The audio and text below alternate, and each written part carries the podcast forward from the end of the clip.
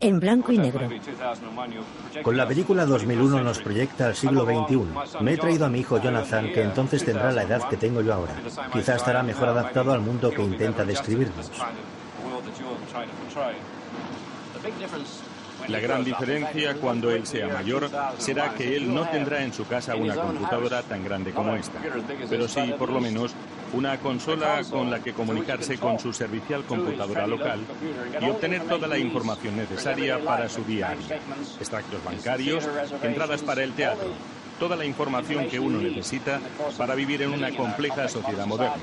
Estará de una forma compacta en su propia casa. Tendrá una pantalla de televisión como estas y un teclado para obtener información de la computadora y le parecerá tan normal como a nosotros el teléfono. ¿Y cómo será esa vida en el aspecto social? Si gira en torno a una computadora, ¿nuestra sociedad dependerá de ella? En cierto modo, pero también enriquecerá nuestra sociedad, porque nos permitirá vivir donde queramos.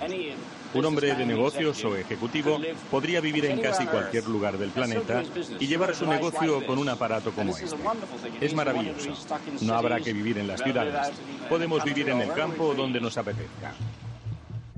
1984, California, lanzamiento del Macintosh. La pantalla dice que es una trampa no implementada, pero el código de error está mal. Es un error del sistema. ¿Y eso qué implica? Que no dirá hola. Claro que dirá hola. No es culpa de nadie, es un error del Tú sistema. diseñaste la demo de voz. Esa demo falla, te lo llevo diciendo desde. Ese aparato es demasiado complejo. Funcionó anoche, funcionó la noche anterior, funcionaba hace tres Pues horas. ahora no, así que quita la demo de Que voz. te den- Todo lo demás funciona. Así que quita la demo de voz. Tiene que decir hola. No me escuchas, no va a decir hola. Arréglalo. ¿Que lo arregle? Sí, ¿En 40 minutos? arréglalo. No puedo. ¿Quién puede hacerlo? Solo yo puedo. Y no puedo. Están en un escenario de teatro. ¿Cómo de grave es? Bastante. No sé qué significa Pues eso. que es más que probable que la demo falle. Tenéis que bajar la voz. Joel Forsheimer está sentado en la sala. Me da igual. ¿Quién? ¿Quién es Joel Forsheimer? ¿De GQ? Te lleva persiguiendo toda la semana. ¿No lo has notado? Finge que todo va bien. Es el que está de pie ahí detrás. Es un hombre negro. Hola. Miran una pantalla. ¿Qué crees que ocurre? Es algún tipo de condición de carrera, pero aún no la hemos localizado. ¿El sintetizador muestrea deprisa? No, y al fallar las velocidades se cuelga. Son 20 segundos de una presentación de dos horas. Quítala. No podemos. Sí, quítala y ya Hace está. dos días pusimos un anuncio en la Super Bowl que podía ganar el Oscar al mejor cortometraje. Hubo más gente que se fijó en el anuncio que en quién ganó el partido. Ya, de acuerdo, pero el anuncio decía que el Mac salvaría el mundo, no decía que iba a decir hola. No abráis las puertas. Nos tomamos un descanso. Se podría compilar, pero ¿Qué? con este hardware, si el problema es del hardware, no podremos abrir la carcasa. ¿Por qué no? ¿Se lo dices tú o yo? No me calientes, tío. ¿Por qué no puedes abrir el aparato? Necesito herramientas especiales. Herramientas especiales, coge un destornillador. y No ya quiere está. que los usuarios lo puedan abrir. Se necesitan herramientas especiales. ¿Esto va en serio? Hay 100 ingenieros por aquí. ¿Ninguno tiene las herramientas? Te recuerdo que solo se las entregamos a unos pocos. ¿Y las tuyas? Me las dejé en el despacho. Eran las 3 de la madrugada cuando... Por Dios, quita el hola. No. ¿Cuál es la primera regla de una presentación? No va a fallar. Pues ha fallado. Andy. ¿Cuál de los dos? La otra, Andy. Tú estás aquí porque iba a llamarte. a gritos. contigo. Vale. Hay que apagar las señales de salida. o No habrá oscuridad total. Se lo hemos dicho al encargado de mantenimiento y al de incendios. ¿Y? Las señales de salida no se pueden apagar. Pagaré la multa que sea. La multa será que desalojarán la sala. ¿Les has dicho que estamos aquí para cambiar el mundo? Sí, pero a menos que cambiemos también las propiedades del fuego, les da igual. Si un incendio provoca una estampida porque no hay señales, habrá valido la pena para los que sobrevivan. Para los que no, menos, pero no habrá estado mal. Oye, yo- Necesito un apagón. Oscuridad total, apaga las señales y no me cuentes cómo. Steve a Andy. Arregla la demo de voz. Steve se dirige a un camerino y Joanna lo sigue. ¿Se necesitan herramientas especiales para abrir el Mac? ¿Sabías que era un sistema cerrado? No en un sentido literal, Dios. Si sigues peleándote con la gente sin motivo, no quedará nadie a quien decirle hola. No es sin motivo. Si la fastidiamos, IBM dominará los próximos 50 años como un villano de Batman. ¿Recuerdas cómo llamaban antes a Bell? La compañía telefónica, así. Ahora IBM es la compañía informática. En 10 años será la compañía de la información y eso será nefasto para la raza humana. Así que no hay tiempo para ser amables ni realistas, porque si lo somos, el próximo producto que lancemos se presentará ante 26 personas y un reportero de un catálogo regional. No hemos anunciado el software de voz. Podríamos excluirlo de la demo y tampoco pasaría nada. ¿Quieres intentar ser razonable? Solo, no sé, para ver qué se siente. Vale. Quita la demo de voz. Gracias. Y cancela la presentación. Ya basta de jueguecitos. Tú dirás que no tiene importancia, pero si el ordenador no dice hola, John Scully no dará el visto bueno porque está de acuerdo conmigo. Scully no cancelará la presentación porque no es un lunático. Ni tampoco un vendido. Y en lo que concierne al Macintosh hará lo que yo le diga. ¿Qué hay en estas cajas? Nada que deba preocuparte. No las abras. ¿Pero qué coño? ¿Por qué hay una caja de...? ¿Quién ha sido? Alguien creyó. ¿Quién? No importa. Alguien creyó que sería buena idea dejar un ejemplar de la revista Time con esa portada en cada asiento. Lo hemos parado a tiempo. Nos desharemos de todas las revistas. Sí, problema resuelto. Esto no es un Macintosh. Tienes razón. Así que alguien creyó que sería buena idea repartir ejemplares de la revista Time con un no Macintosh en la portada en la presentación del Macintosh. ¿Qué reparten en Hewlett Packard? ¿Manzanas con mi cara pintada? Pensaría que como el ¿Sí? ordenador ha sido elegido por Time el hombre del año sería bueno para nosotros, pero tranquilo, mandaré que las retire. Mira, lo que quiero es que cojas las 2.600 revistas, las lleves al despacho de Kotki y le digas que Steve le desea feliz año. Le abrí Vale. las puertas a Time. Les di acceso total. A Banley, a la Peldós, a Lisa, hablaron con Scully, con Márcula, con Woz, con todo el mundo. ¿Cómo debería llamar al que creyó que sería buena idea repartir esto? No voy a decirte quién ha sido, porque lo ha hecho sin mala intención y ya está solucionado. Tienes media hora y hay cosas más importantes de que hablar. ¿Cómo que? Joana cierra la puerta. Como lo de un millón en los primeros 90 días. Joana. 20.000 al mes Oye, después. Te son lo las suplico previsiones. porque se trata de mi campo. Te suplico que controles las expectativas. Estoy avivando. No las venderemos un expectativas. millón en los primeros 90 días. Todo el mundo, todo el mundo, todo el mundo, todo el mundo está esperando el Mac. Puede. Pero ¿qué pasará cuando se gasten 2.495 dólares y vean que no pueden hacer nada con él? Éramos competitivos a 1.500 dólares, pero en cuanto sustituiste el Motorola 6809 por el Que 68.000... gestiona menús, ventanas, puntero, ratón, gráficos de alta resolución. Ya, porque es imprescindible tener bordes redondeados. Los que van en clase turista aterrizan a la misma hora que los que van en primera. No tengo ni puta idea de lo que eso significa, pero así es como llegamos a los 2.500 Vale. dólares, que es el precio de venta de un PC y ¿Quién que va a tiene querer muchas un más PC? funciones. ¿Qué idiota va a querer? Si quiero decirte que tienes una mancha en la blusa, te señalo la blusa. No digo tienes una mancha a 14 centímetros bajo el cuello y a 3 centímetros a la derecha del segundo botón mientras intento recordar el comando del quitamanchas. La mente humana no funciona así. Si tratabas de que fuera fácil de usar, deberías haberle puesto algo de memoria. Quéjate de la memoria o quéjate del precio, pero no te quejes de ambas cosas a la vez. La memoria es lo que cuesta dinero. Y me alegro que me digas ahora lo que piensas del Mac, porque aún tenemos media hora. Podemos rediseñarlo. Solo te pido que controles las expectativas. Tú mírales las caras cuando vean lo que es. No sabrán qué están viendo, ni por qué les gusta, pero sabrán que quieren uno. No de inmediato. Cuando el público escuchó la consagración de la primavera, arrancó los asientos del teatro, pero no compró el disco. Y la consagración de la primavera es la sinfonía más revolucionaria y provocadora de este siglo. Ballet. Es un ballet. Pero Igor Stravinsky no anunció que iba a vender 20.000 unidades al mes. No sé por qué hablamos de Stravinsky cuando lo que de verdad me importa es que Dan Kotkin me haya dado por el culo en la revista Time. Oye, obviamente, te lo voy a decir. Obviamente, Dan no pensó que estaba haciendo nada malo. ¿Hablando de ello con Time? Sí, No sé a lo que te refieres. Tú dijiste cuando me lo contaste que le habías dicho a Dan.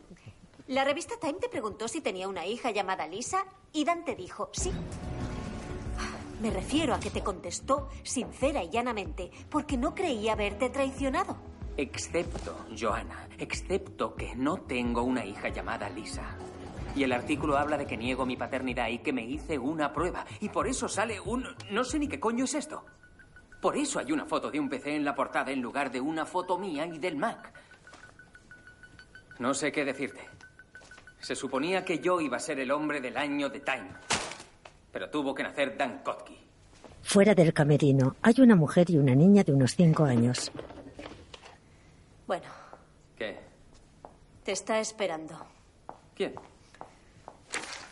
Crisan, ¿Brennan?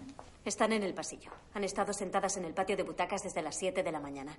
No quiero un encuentro con Crisan ahora. Hemos entregado 335 credenciales de prensa. Steve, si cabreas a Crisan, se plantará en el vestíbulo y dará 335 entrevistas. Y tú, querido, vas a añorar los días felices de Dan Kotke. Steve baja la mirada. Acabemos con esto de una vez. Pero no te vayas, tú quédate aquí. ¿Qué? No, ni hablar. No, si te ve aquí no montará una escena, se controlará. Todo este asunto es algo muy personal y, y- y no, no voy a... Yo me largo. Vamos. No quiero estar a solas con Crisan. Joana baja la mirada, incómoda. Estaremos los dos. Joana le toca el cuello de la camisa. Bueno, Steve sonríe y sale. Crisan lleva una melena rubia y ondulada por el pecho. Hola. Steve, Vaya sorpresa. ¿Por qué no pasas? Gracias. Ella le hace un gesto con la mano a la niña. ¿Tú también entras? No se va a quedar en el pasillo. Es un pasillo muy seguro, pero bueno. ¿Te acuerdas de Joanna Hoffman? Es la directora de marketing del MAC. Me alegro de verte. igualmente. Hola, Lisa. Cuando nos conocimos me dijiste que te gustaba mi forma de hablar y eso es lo más bonito que me han dicho en la vida. Eres de Polonia, Sí, muy bien. ¿Sabes dónde está? arriba de la tierra. Creo que te refieres al Polo Norte. Bueno, tenemos poco tiempo, así que... Os dejo solos. ¿Por qué quieres irte cuando has dicho Voy que...? a ver cómo va Hersfeld. Joana mira desafiante a Steve. Luego, más relajada, se acerca a Lisa. Estamos intentando que el ordenador diga hola, pero se nos ha puesto tímido. ¿Vienes a ayudarme? ¿Te parece bien? Claro. Gracias. Mi papá le puso mi nombre a un ordenador. No soy tú. En realidad, ¿sabes lo que es una coincidencia, Lisa? No. Como si conocieras a alguien. Una nueva amiga y ella también se llamara Lisa. Eso es una coincidencia. Lisa es la combinación de Local Integrated System Architecture. LISA. Una coincidencia. Lisa mira a su madre, que niega con la cabeza. ¿Has acabado? Sí. Vamos. A ver si el ordenador quiere decir hola. Crisan a Lisa. Puedes ir. Entonces fue todo al revés. Me pusieron el nombre por el ordenador. Nadie le puso el nombre a nadie por nada. Es una coincidencia. Antes de cerrar, Joana mira despectivamente a Steve.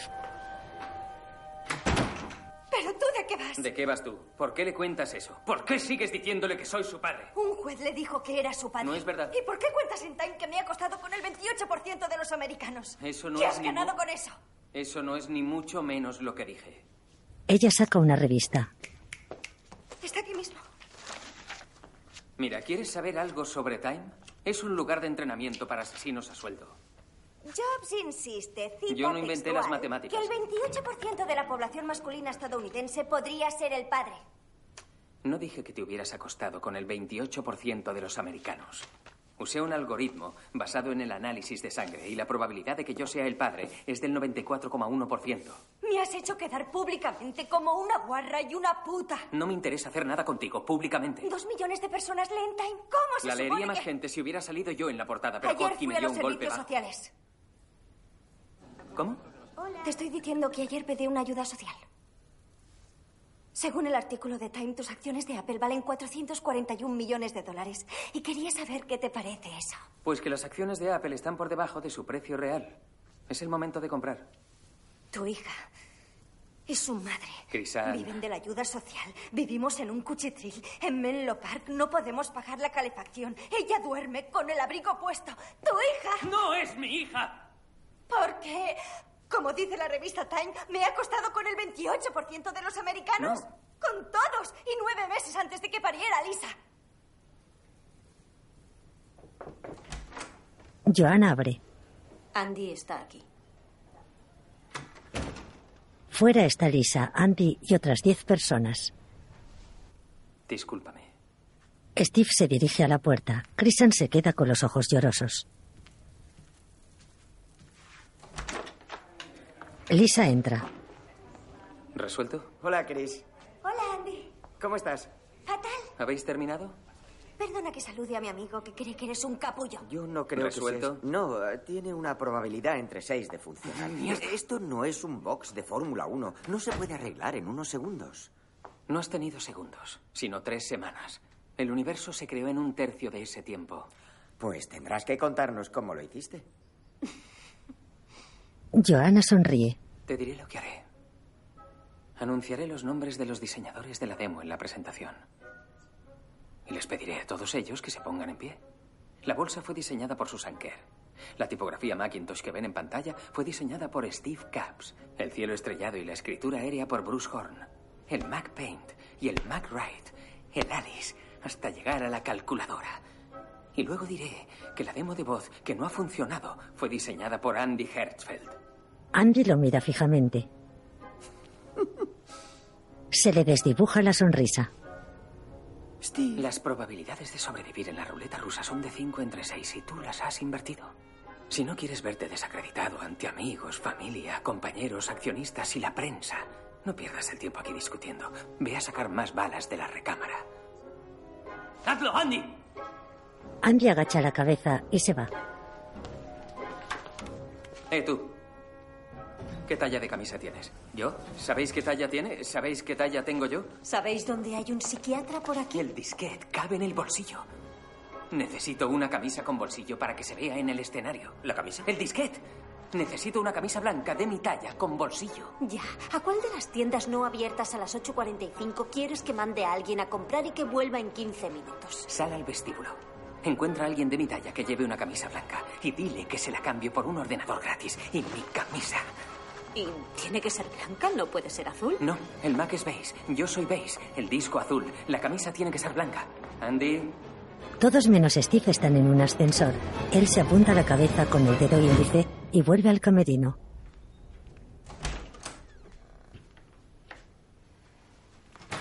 Crisan y Lisa lo miran. Él se tumba en un sofá. En una mesa hay un Mac. Es un cubo blanco. Hola, soy Macintosh. Traedme la cabeza de Andy Hertzfeld. He intentado que diga hola, pero es tímido. Ya, Así que es esto. esto es. Crisan apoya los brazos en forma de jarra. No lo entiendo. Lo sé. ¿Y qué hará la gente con él? Lisa, ¿cuántos años tienes? Ya sabes qué edad ¿Cuántos tiene. años tienes? Cinco. Siéntate aquí un momento. Se sienta frente al ordenador. ¿Sabes qué es esto? ¿Es un ordenador? Es un ordenador. Dame la mano un segundo. Steve se la pone en el ratón. Apunta la flecha y haz clic. No tienes que hacerlo, pero puedes jugar con él. No se va a romper, así que haz lo que te apetezca. ¿Entonces qué? Te pago exactamente lo que el juez me ordenó. 385 dólares al mes. No fui yo quien decidió esa cantidad. Pero yo te pregunto que qué te parece. Si te parece bien, si estás conforme con que tu hija y... No es mi hija. Que tu hija y su madre vivan de la ayuda social cuando tú ganas 441 millones por fabricar eso. Me enorgullece decir que Apple dona ordenadores a escuelas con pocos recursos y haremos lo mismo con el Mac. Apple dona billones de dólares en ordenadores a las escuelas. ¿Qué tiene eso que ver con...?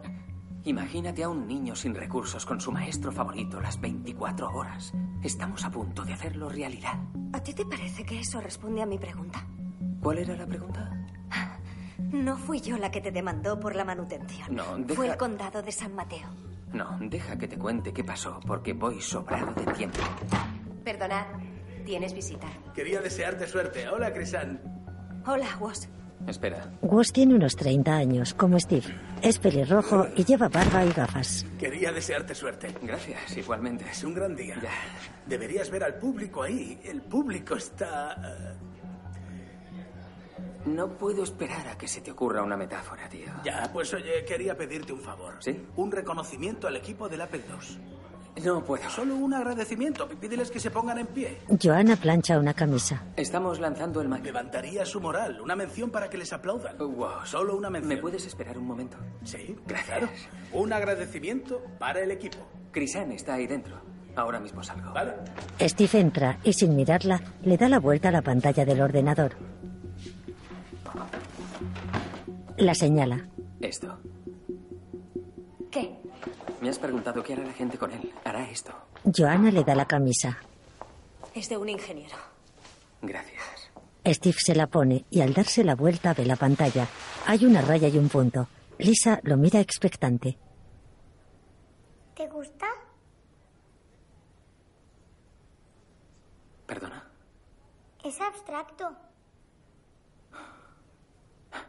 ¿Has usado Mac Paint? Steve gira la pantalla y se sienta a su lado. Pulsa esta tecla y la S a la vez. En la pantalla surge una ventana. Ahora teclea tu nombre. Guardar documento como... Crisan y Joanna la miran fascinadas. ¿Ves el recuadro donde pone guardar? Lisa lo señala. Bien. Haz clic sobre él. Joanna sonríe, Lisa lo mira y Steve se queda pensativo. Ingresaré dinero en tu cuenta y te compraré una casa cerca de un buen colegio. Gracias. Woz te pide un minuto. Y Scully pregunta por ti. ¿Contenta? Crisan asiente y coge dos abrigos. ¿Puedes enseñarme más cosas? Con el ordenador. Lisa, espérame en el pasillo, por favor. Lisa se levanta. Ponte el abrigo fuera. Adiós, Lisa. Adiós. Sal al pasillo. Vamos. A ver, el dinero que dices que me vas a ingresar. ¿De cuánto estamos hablando? Hoy es día de colegio, debería estar allí. Christian lo mira con desprecio. Te ingresaré lo que necesites. Steve se levanta y pasa junto a ella sin mirarla. Christian sale del camerino y Joanna lo observa todo con tristeza. Mientras Steve se coloca una pajarita verde, ella cierra la puerta.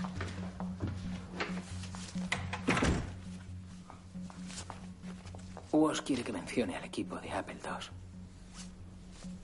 Es imposible que no veas que se parece a ti. No quiero ofender a Woz, pero sería como mirar al pasado y no es el momento. Sé que has oído lo que he dicho. Te he oído, Joana, pero tenemos otra cosa entre manos. A las 9 y 41, el planeta cambiará de eje desde ese instante y para siempre. Los dos acontecimientos más importantes del siglo XX. Los aliados ganan la guerra y esto.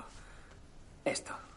Así que este no es el momento más oportuno para darme la charla por no ser el mejor padre de una niña que no es mi hija. Según el Me análisis... da igual el resultado del El análisis. análisis. Me da igual el 94,1% o el algoritmo que has usado para llegar al 28% de los Voy a varones comprarle una americanos. casa. Voy a darle dinero. Hay una niña pequeña que cree que eres su padre. Y ya está. No hay matemáticas que valgan. Ella lo cree de verdad. ¿Qué piensas hacer? Dios envió a su único hijo en una misión suicida, pero nos sigue cayendo bien porque creó los árboles. Guarda un disquete en el bolsillo. Venderemos un millón de unidades en los primeros 90 días y luego 20.000 al mes. ¿Podría darme un respiro, señorita Hoffman? Se pone una americana azul y se va. Fuera, llama al ascensor. Joanna niega con la cabeza. Steve entra al ascensor. Está lleno con las cajas de Time. Las observa y marca otra planta. En el camerino, Joanna recoge del suelo unas hojas que hay colocadas en orden. En el ascensor, Steve cierra los ojos y visualiza el público del teatro haciendo una ola.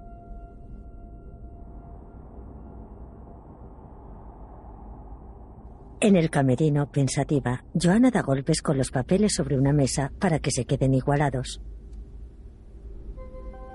En el ascensor, Steve abre los ojos. Woz, Hola, no hay nada en esa máquina que no vaya a matarte. solo miraba. Demos un paseo. ¿Puedo decirte algo? Sí, Después de la conferencia en Maui, el equipo del Apple II se sintió disgustado. ¿Y sabes por qué? porque no se mencionó el Apple II ni una No vez. se mencionó el Apple II ni... Sí, eso es, exacto, sí. No fue un descuido. Ya lo saben, saben que no lo fue. Oye, no quiero hacer de esto una montaña, pero... Pues está en tus manos. El Apple II... El Apple es- II es el pasado, colega. El Apple II es lo que nos da de comer desde hace siete años. Y si ninguneas a la gente del equipo, va a haber una fuga de cerebros en la empresa, tío. Márcula te retiró del Lisa, no ellos ni yo. Así que. no Márcula me descuides. retiró del Lisa debido a su empeño fanático en no fabricar algo bueno. Yo cedí en todo lo que pediste para el Apple II. Y no fue poco. No me dejaste pasar ni una.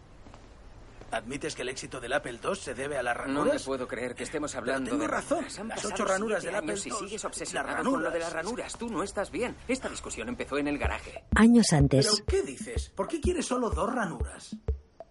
Una impresora y un modem. Con ocho ranuras. eh, Es un logro poder añadir ocho ranuras. Valoro la ingeniería, pero no las tendrá. Y gracias a Dios que gané yo. Dios. Porque a la gente le encantó su sistema abierto y por eso se vendió y sigue vendiéndose. ¿Abierto? No queremos un sistema abierto. Pues claro que sí, eso es lo que la gente pide y lo innovador del Apple La II. gente no sabe lo que quiere hasta que se lo enseñas. Lo que quieren los usuarios es personalizarlo, modificarlo, destriparlo, que los ingenieros de hardware como yo les amplíen la capacidad, ¿vale? Teclados para música, mejores tarjetas de sonido, de gráficos, de memoria. Y por eso hay 3.000 personas aquí ahora mismo. Las ranuras permitieron al Apple II introducir, por ejemplo, el Visical, y solo eso hizo vender entre 200.000 y 300.000 ordenadores. Quieren ranuras. No tienen voto. Cuando Dylan compuso Shelter from the Storm, no le preguntó a nadie qué le parecía la letra. En el teatro, el autor no consulta al público qué escena quiere ver. Los pintores, Los aficionados. vamos hacia un cambio tectónico. ¿Aficionados? en el garaje, Una impresora y un modem, dos ranuras. en el presente, Aprecio al equipo de Apple II, pero no pienso mencionarlo en el lanzamiento del Mac. Los ordenadores no son cuadros. Que te jodan. en el garaje, Y voy a decir que te jodan cada vez que lo digas hasta que te mueras o pares de decirlo. Steve, Inténtalo. Steve, Dilo. los ordenadores no son cuadros. Que te jodan. Sí lo son, y lo que quiero es un sistema cerrado. Control absoluto, totalmente incompatible con todo. Quos mira a Steve pensativo. Los ordenadores no deberían tener fallos humanos. No voy a poner los tuyos en este. Steve mira a Woz desesperado. Se da la vuelta y sale del garaje. Es de noche. En el presente. Steve, Steve. ¿Eh? Hoy es el día del Macintosh, y el Mac es mío. No te lo discuto. Gracias. Todo para ti. Solo te pido un reconocimiento para el equipo del Apple II porque es lo correcto. Ya nos enteraremos si eres Leonardo da Vinci o solo crees serlo. Pero mientras tanto, sería Mientras genial. tanto, el Apple II está acabado. Siete años, un gran reinado. Entra y siéntate. Steve le da una palmada en el hombro a Woz y se va. El Mac es de Jeff Raskin. Dilo, Los ordenadores no Que son te cuadros. jodan. Vale. Tras el escenario del teatro, Andy manipula un Mac. Steve entra y Joanna lo mira con enfado. ¿ya está? Necesito más tiempo. No lo tienes. 20 minutos. Son las 8 y 58. Podemos empezar tarde. Somos una compañía de informática, no podemos empezar tarde. Entonces tengo otra idea. ¿Qué? Es tramposa y está en el límite de la ética. Te escucho. Funciona con el 512. ¿Lo has probado? Sí. Espera. ¿Vas a hacer una demo del 128 con un 512? Nadie se enterará. ¿Y dices que eso está en el límite de la ética? Dime qué otras opciones tenemos. A Steve. Por favor, tienes que decirme por qué es tan importante que diga hola. Hollywood mostraba las computadoras como algo aterrador. ¿No te recuerda una cara simpática? Que la disquetera es como una sonrisa boba. Es afable, juguetón y tiene que decir hola. Debe decir hola porque puede. Los tres miran hacia las butacas. El teatro está lleno. Hay unas 2.000 personas. No cometemos un fraude. El 512 se comercializará en menos de un año. ¿Me absuelves de tu desaprobación de Europea del Este? La computadora de 2001 decía siempre hola y yo me cagaba de miedo. Absuélveme. Joanna mira a Steve incisivamente. Solo por esto. Y solo por ahora. Señoras y señores, con ustedes el fundador de la Junta Directiva, Mike Márcula. En el escenario hay tres pantallas. En la central hay una manzana mordida con los colores del arco iris. Bueno, vamos. Joanna le da un beso y un abrazo. Ve y deja tu huella en el universo, Steve. Te veré en un par de horas. Tras la pantalla, Steve abraza a un hombre de unos 50, Scully. Alabado sea Dios. La caballería ha llegado. Ah, Les parecía que estabas peor que nunca esta mañana. No creía que eso fuera posible, así que me han enviado a aplacar la fiera de Steve. Es un Margot del 55. Son las nueve de la mañana. Es un Margot del 55. ¿Son imaginaciones mías o ahora te vistes como yo? Steve niega. Ha sido mala idea que Márcula abriera con el informe trimestral. En su lugar deberíamos haberle echado agua al público, verter tanques enormes de agua helada y ahorrarle a Mike el coste de sus fichas. Ah, relájate. ¿Por qué? No lo sé. Nunca me lo habían preguntado. Venga. Steve bebe de la copa. Eres el único que ve el mundo como lo veo yo. nadie ve el mundo como lo ves tú. Scully también bebe. Soy como Julio César, John. Estoy rodeado de enemigos. No, no es cierto. La Junta. La Junta, la Junta te respalda. Porque tú te aseguras de ello. Yo creo que es una buena junta, pero si quieres que los vaya echando de uno en uno, podemos hablarlo. Quiero que los eches a todos a la vez. Por la ventana, si es la salida más cercana. ¿Recuerdas sus caras al ver el nuevo anuncio? No pude ver sus caras porque se daban de cabezazos contra la mesa. Ya. Ayer, después de emitirse una sola vez, el director de Adwick dijo que era el mejor spot de todos los tiempos, de todos los tiempos. Y lo es. Y si alguien hace uno mejor, será de Chaya Day, la agencia que la Junta quería sustituir, y será de Lee Clow, a quien la Junta tildó de chiflado. En la pantalla se proyecta el anuncio. Hoy celebramos el glorioso primer aniversario de las directivas de codificación de la información. Hemos creado por primera vez en toda la historia un jardín de ideología pura, donde todos los trabajadores pueden florecer, a salvo de las pestes que aportan pensamientos contradictorios. Nuestra unificación del pensamiento es un arma más poderosa que cualquier flota o ejército del mundo. Somos un pueblo, con una sola voluntad. ¿Hemos contratado skinheads como extras? Alguien me lo ha comentado. Sí. ¿He puesto en nómina a unos skins? Tenían la estética que él buscaba. ¿Los skins? Sí. Vale, que no salga de aquí. Venceremos. El 24 de enero, Apple Computer lanzará el Macintosh. ¿Quién más lo sabe? ¿Quién más sabe que, que pagamos a terroristas por salir en nuestro spot de televisión? John. Se equivocaron con el spot, pero es una buena junta. Son buena gente. El problema, su problema es que son gente. Gente. Hay que superar la propia naturaleza humana. Cuando dirigía Pepsi alcanzamos un gran éxito dirigiéndonos a gente de entre 18 y 55 años que no eran miembros de grupos violentos. Lo pillo. No está rodeado de enemigos. Casi lo hemos logrado. No sé qué hacer con lo de Dylan. Puede que escoja otra estrofa. ¿Qué opciones hay? El que pierda ahora ganará después, que es la que tenemos. ¿O? Oh, Venid, madres y padres de todo el país, y no critiquéis lo que no entendéis.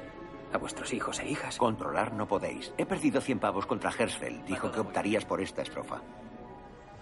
Tenemos 45 segundos y quiero preguntarte algo. ¿Por qué los hijos adoptados creen que fueron rechazados y no elegidos? ¿A qué viene esto? A vuestros hijos e hijas controlar no podéis. El camino escogido se ha quedado anticuado, así que joderos porque yo me llamo Steve Jobs y los tiempos están cambiando. No me siento rechazado. ¿Estás seguro? Segurísimo. Porque no es que nazca un bebé y los padres lo miren y digan, no, este no nos interesa. Al contrario, alguien sí te eligió a ti. Steve mira hacia el suelo. Es no tener el control. Descubrir que no tuviste voz ni voto en los acontecimientos más cruciales de tu vida. Debes mantener el control. No entiendo a la gente que renuncia a él. ¿Qué llevó a Hertel a hacer esa apuesta? Me avisaba del peligro de convertirme en una figura paterna para ti. Guárdate tus 100 pavos. Me quedo con la primera opción. ¿Bien? ¿A qué demonios se A refiere? nada. Estoy orgulloso de ti. Gracias, jefe. Scully le da una palmada en el hombro y se va. John, ¿Sí? Lisa ha hecho un dibujo en el Mac.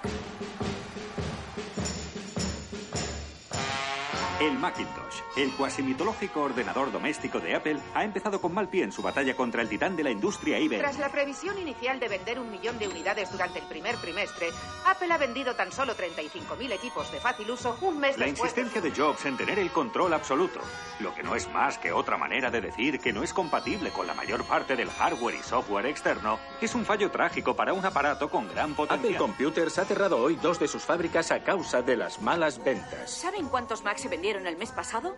500. En una maniobra que ha sorprendido a algunos, pero no a todos en Wall Street, la junta directiva de Apple Computers ha decidido hoy despedir a su cofundador Steve Jobs. ¿Se ha ido él o le han echado?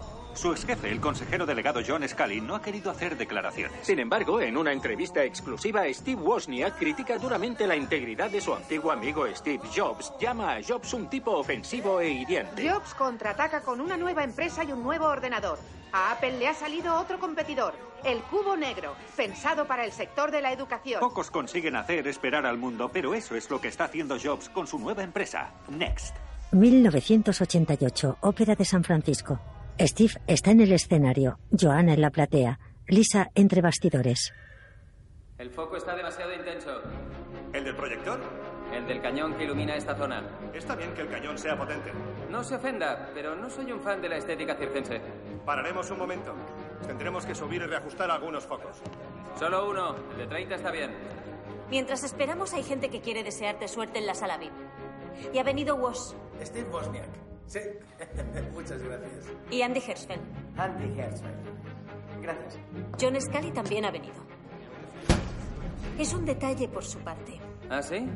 Pues a mí no me lo parece. Tienes que verles. Quieren presentarte sus respetos. Si fuesen respetuosos, seguiríamos en Apple ahora.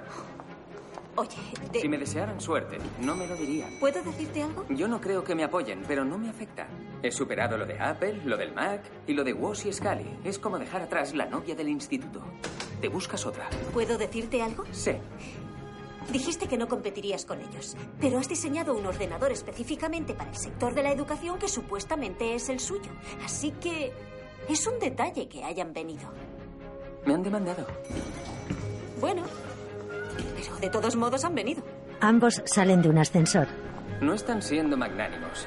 Quieren que parezca un divorcio amigable. La historia no recuerda afectuosamente a Joe DiMaggio por abandonar a Marilyn. Joanna sacude la cabeza. ¿Qué te pasa? No lo sé, pero seguro que tiene algo que ver contigo. Es que yo siempre tengo que estar dando explicaciones. 100 mil dólares a Paul Ram por el logotipo de nuestra marca cuando ni siquiera sabíamos que íbamos a fabricar. Un molde de 650 mil para el cubo porque Dios no quiera que los ángulos sean de 90,1 en lugar de 90. Yo prohíbo que los ángulos sean de 90,1 en lugar de 90. Ese cubo podría exhibirse en el Guggenheim. No les des razones para que le cuenten a la prensa que estás resentido. ¿Harás eso por mí? Yo no estoy resentido. Vale, vale. Pero no les des razones para que lo digan. No lo haré. Esa es la actitud. No es una actitud. Van a llamarme ahora para comprobar el cañón. Despacha a uno de ellos. Vale. ¿Sí? Sí. Steve se va. Una cosa más. Claro. Nada de preguntas de la prensa después. ¿Nada? ¿Por qué? Hasta que no tenga mejores respuestas, nada de prensa. Si alguien pregunta dónde estoy, acabas de verme y vuelvo enseguida. Joanna lo mira resignada. Vale. ¿A quién te envío primero? Tráeme la cara de Steve Wozniak. En un camerino frente al espejo, Steve se maquilla la cara con una esponja. Lisa toca un next. Un momento, Creí que habías ido al colegio. un momento. Deberías haberte ido hace una hora. Pensé que te habías marchado. Esta mañana no he despertado a mamá a tiempo. No es la primera vez. El despertador me despierta, me visto y desayuno. Pero a veces se me olvida volver a mirar qué hora ¿Por qué tu madre no se pone el despertador? es. Es una de mis tareas. No entiendo qué tiene que ver eso. Aún sigue siendo... ¿Dónde está tu madre? Ha ido a buscar una cabina. Hace una hora dijo... No tienes que alzar la mano. Dijiste que había una diferencia. ¿La hay? Pues acabo de medirlo. Joana. 304,8 milímetros en los cuatro lados. Tienes seis lados. Pero no deberías estar aquí ahora. Si cuatro de los lados son iguales entre ellos, los otros dos deben serlo también.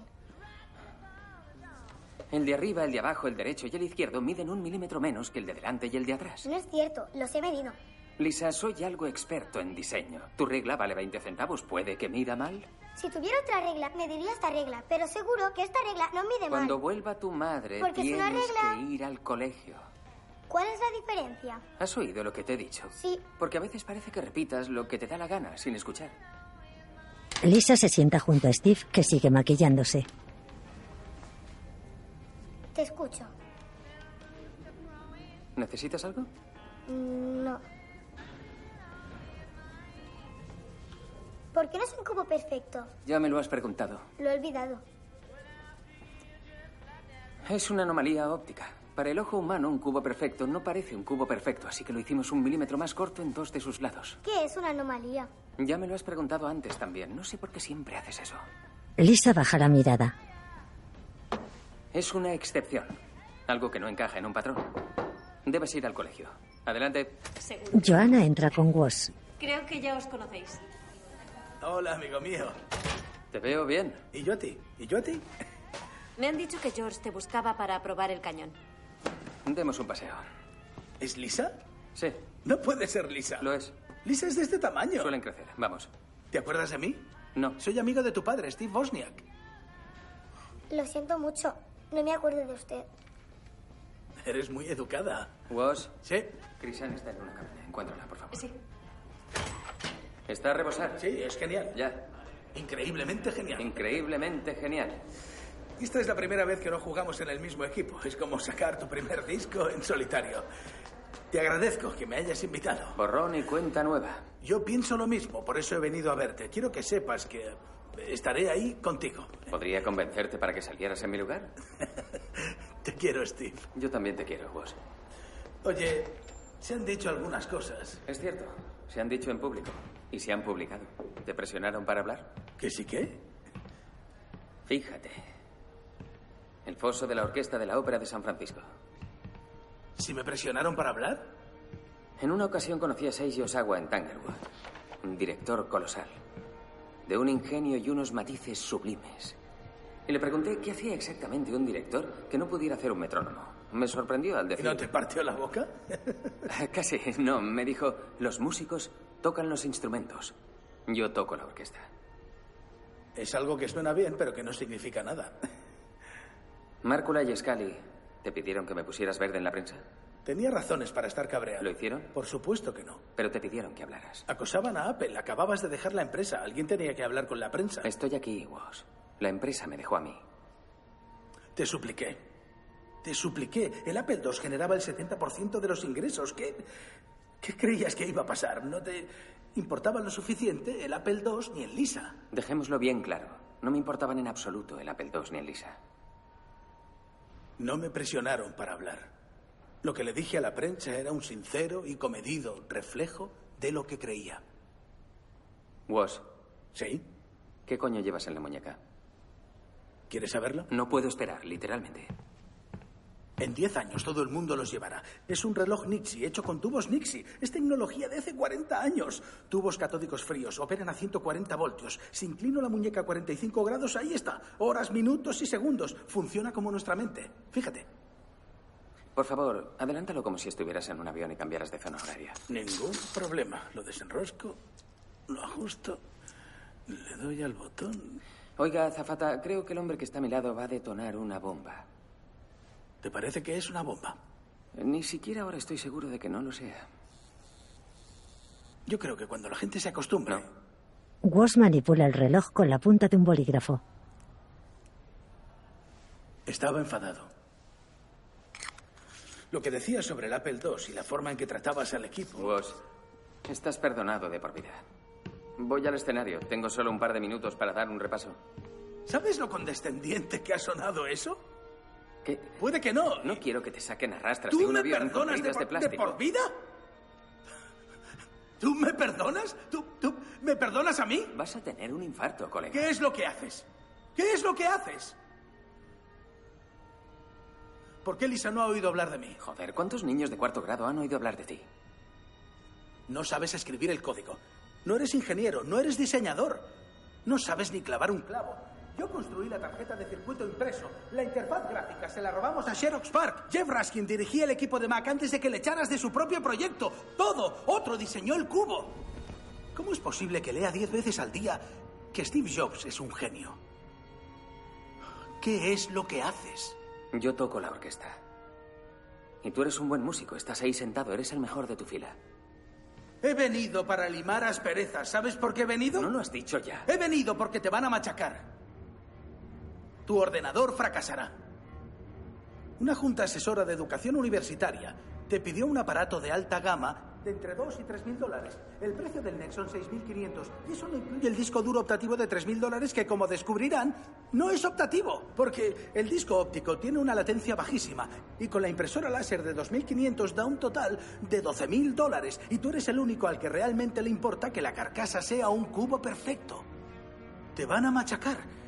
Y quiero estar a tu lado cuando eso ocurra, como hacen los buenos amigos, como hacen los hombres. No necesito tu perdón. Te conozco bien, no me hables como a un desconocido. Yo soy el único que sabe que a este tío te lo inventaste tú.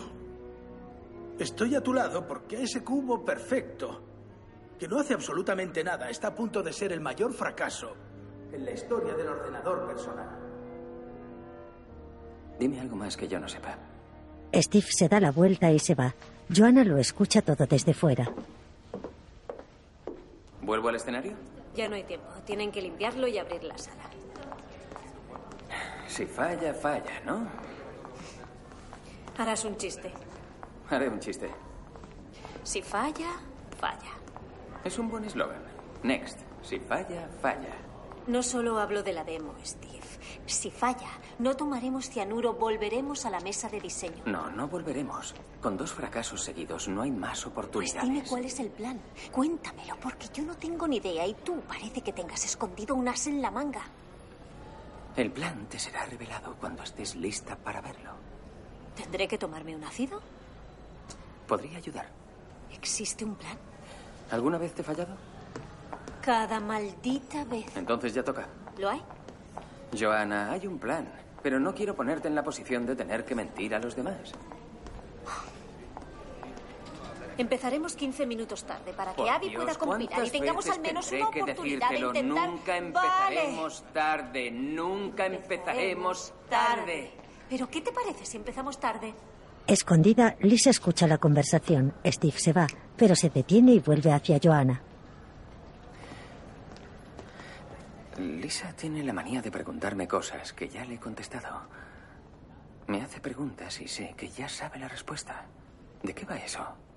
Los niños hacen esas cosas cuando ven que sus padres están de mal humor. Intenta hacerte hablar de cosas que te gusten. Es muy común y puedes solucionarlo hablándole de cosas que le gusten a ella. ¿Tienes experiencia o preparación en este terreno? No. Que abran las puertas. Lisa, con expresión triste, se va. Steve también se va y llega al camerino donde está Christian. ¿Dónde está Lisa? Por ahí. ¿Qué significa eso? Está correteando por el edificio. Hace una hora dijiste que la llevarías al colegio. Me suplicó que la dejara quedarse.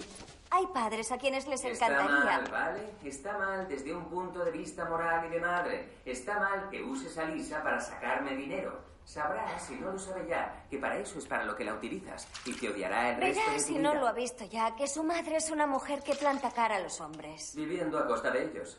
No dejándome atrapar ni degradar por ellos. ¿Atrapar? Si no hay manera de que me deshaga de ti. Tengo que ir al médico y al dentista. Dejé la universidad después de un semestre, pero bueno, echaré un vistazo. Mantendrás a tu hija y a su madre. ¿Pagaste 1.500 dólares por bendecir tu casa? ¿Me has oído? ¿Los pagaste? No recuerdo cuánto fue, Steve. 1.500 dólares. Bueno, no lo hacen gratis. Desde luego, cobran 1.500 dólares. Como gasto... Joder, mira, Ah, no ¿Ibas a pienso decir darte- cómo gasto mi dinero no es asunto tuyo? Tengo sinusitis y también necesito ir al dentista, ¿vale? Pues haber empleado mejor tu presupuesto para la bendición. Como en un cubo perfecto. Mírame, Crisan. ¿Qué? Sabes quién soy, ¿no? Claro. Y que conozco a mucha gente. ¿Pero de qué hablas? Mírame. Y sabes que la gente que conozco conoce a gente.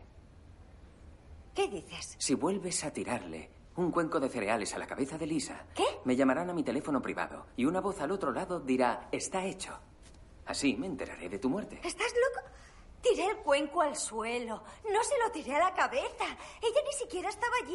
No estaba ni... Tiré el cuenco al suelo. Ella es una cría y la asustas. Yo soy un hombre adulto y me asustas. Sacar la basura es una tarea. Recoger la mesa es una tarea. Que ella te levante por la mañana es raro de cojones. Enséñame a ser un buen padre, por favor. Hemos acabado. Significaría tanto viniendo Hemos de alguien acabado. que no admite Deja de serlo. gritarle a Lisa. Le doy responsabilidades Vale. y algún día me lo agradecerá. A lo mejor en tu imaginación. ¡Que te jodan! Vale. Yo jamás, jamás le he tirado nada a la cabeza. Steve, jamás lo haría. Las cosas no se hacen realidad porque tú las dejas. Tendrás más dinero en la cuenta al final del día. Steve sale del camerino.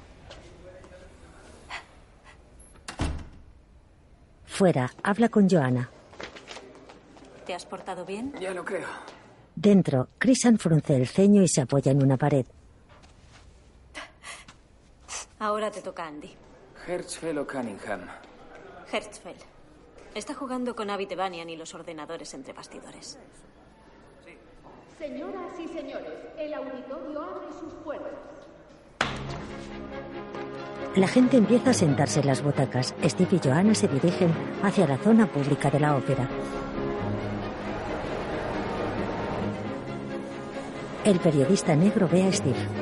Tocar ante miles de personas. Steve, Déjalo para luego, Joel. Empezamos en ocho minutos. solo un comentario sobre la prensa de esta mañana. ¿Sobre qué? El gran volumen de artículos. Como fuente no autorizada. Quería una declaración de Steve. Como fuente no autorizada, te diré que no había visto tal difusión en la industria tecnológica. He llamado al Wall Street Journal para poner un anuncio a página completa. ¿Y sabes lo que me ha dicho el comercial? ¿Para qué? Sería como avisar a Macy's de que mañana es Navidad. ¿Has visto el artículo de Stewart Alson? Lo he visto. Perdona, Joana, necesito una declaración de Steve. El titular decía, estimado Next, ¿cuándo podré tener mi aparato? ¿Y cuándo lo tendrá? Anunciaremos su salida al mercado en ocho o diez semanas. A lo que Alsop se refería es a cuándo tendría uno para él. Stewart Alsop Este nos merece un gran respeto y le haremos llegar uno personalmente para que pueda hablar de él a sus lectores. ¿Cuándo será? Muy pronto. ¿En un par de días? ¿Una semana? Extraoficialmente, Extraoficialmente. por supuesto. Creemos Cuando que... esté acabado. ¿No está acabado? Está casi acabado. Llevo tres semanas viéndote preparar la demo. Ya. ¿Qué le falta? Una pequeñez. ¿Qué? Bueno, ya es suficiente. Es extraoficial y Joel siempre ha sabido entender los matices. ¿Qué es lo que le falta? Para que todo el mundo lo entienda, habría que decir que no tenemos un SO. ¿Un sistema operativo? Sí. ¿Qué quieres decir? Bueno, el SO es lo que hace funcionar un ordenador. En realidad es el ordenador. ¿Y cómo ha funcionado? ¿Cómo va a funcionar hoy? ¿Cómo que no tiene SEO? Así están las cosas. Avi Tebanian, jefe de diseño de software, ha programado la demo. Es como construir un coche sin haber fabricado el motor y meterle una batería de un carrito de golf para que ande unos metros. Lo único que este ordenador sabe hacer ahora es demostrar que funciona. ¿Estás diciendo que solo habéis fabricado un cubo negro? Sí. Sí. ¿Pero a qué es el cubo negro que has visto que más mola? Se trata extraoficialmente, se trata de una estrategia o de un problema, porque si es No un compartas información confidencial con ese hombre. Steve señala a Andy. No es un problema. Da igual, yo no lo entendería. Yo tampoco, y mi nombre está en las patentes. ¿Tiene email? El email ya no es solo para técnicos. Bueno, ahora sí, pero no lo será. Y supongo que un email enviado desde un Next solo puede recibirse en otro Next. Mm. Cerrado y bien cerrado. La nueva papelera está mal. Me gustaría agradecerte las horas que le has dedicado, pero no puedo por lo horrible que es. Simula un agujero negro. Vuelta al anterior. ¿Y por qué siguen habiendo tres modelos de reloj? ¿Cuántos modelos quieres? Dos. Cómpralo o no. Ah, eh, ¿Puedo hablar contigo un segundo? Pues claro. Ah, oye, Abby dice que ha estado compilando, pero que podría haber algunos fallos técnicos hoy. Si solo hay algunos fallos, será un triunfo de milagrosa magnitud. ¿Por qué eres el portavoz de Abby? Bueno, no, no, no quería que descubriera por las malas tu reacción sobre los fallos en una demo, pero pareces llevarlo mejor. He madurado, Andy. He aprendido a quererme a mí mismo. Nunca se me hubiera ocurrido que eso fuera un problema. Qué insulto tan bueno. Ve a tomar asiento. Oye, me alegro de que Lisa entrara en un colegio para niños superdotados. Sí, le hicieron pruebas y resulta que puede volar. No, en serio, eso es buenísimo. Pues claro, por eso le costeé un edificio a la escuela. Seguro que no la admitieron por eso. ¿Ah, no? Ah, ¿Quieres ver algo gracioso de Macworld? Llegan tras el escenario. El patio de butacas está lleno. No podrías haber escogido mejor momento. Ah, Ya verás cómo te va a gustar. Joana, mira esto. Andy, solo tiene un par de minutos. Ya, es un artículo de Guy Kawasaki en Macworld. Os va a gustar. No podríamos dejarlo para Ha luego. parodiado una nota de prensa en la que Apple compra Next por vuestro SEO. Imagina un futuro cercano en que Apple necesita vuestro SEO y tiene que comprar Next y te readmite como consejero delegado. Y Gates comenta, ahora habrá más innovaciones de Jobs para que Microsoft las copie. Jobs será presidente de Apple. ¿Puedes leerlo luego? Gracias. La habrían admitido aunque no donaras un edificio. Aún así, es un buen tema para una entrevista. Steve se guarda el artículo en la chaqueta. Bueno, suerte. Gracias. Dámelo a mí. Lo tiraré a la basura. Voy a guardarlo. Joanna le lanza una incisiva mirada. ¿Qué? ¿Qué? ¿Estás listo para Scully? Steve mira hacia arriba. Oye, Lisa. Lisa está en un bastidor. ¡No grites así! Steve llega junto a Lisa, que está asomada en una barandilla a unos 5 metros del suelo. ¿Lisa? Ella sigue mirando hacia abajo. Él le quita unos cascos de las orejas. Tienes que bajar. Es peligroso, por eso hago que otros trabajen aquí. ¿De quién te escondes? ¿De mí o de tu madre? No me escondo. Vámonos. Steve anda y ella se queda quieta. Él se vuelve. ¿Qué estás escuchando? Estoy escuchando dos versiones de la misma canción. Y luego, cuando se acaban, rebobino para escucharlas otra vez. Es la misma canción, pero diferentes versiones. ¿Qué canción es? Bueno, es una canción muy vieja y se llama Both Sides Now. Both Sides Now. Sí, ¿Y de qué va? va de... Hay tres estrofas, nubes, amor y vida. Y la persona que canta dice que acostumbraba a pensar en... Acostumbraba a pensar en... ¿Nubes, amor y vida? Sí, de alguna manera sí, pero que ahora lo ve todo de otro modo y entonces... Llega a la conclusión de que en realidad no conoce las nubes, el amor ni la vida. Dice eso exactamente. Sí, Johnny Mitchell. No es una canción tan vieja. A menos que yo sea muy viejo. Venga, ahora al colegio.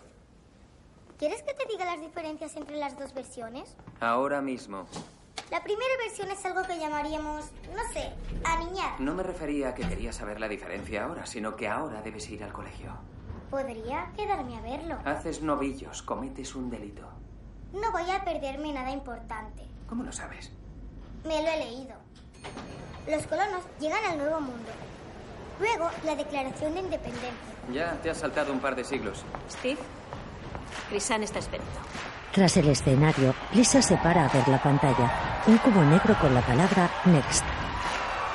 Vamos. ¿Puedo convencerte para quedarme? No. Tras el cubo negro pasan nubes en movimiento.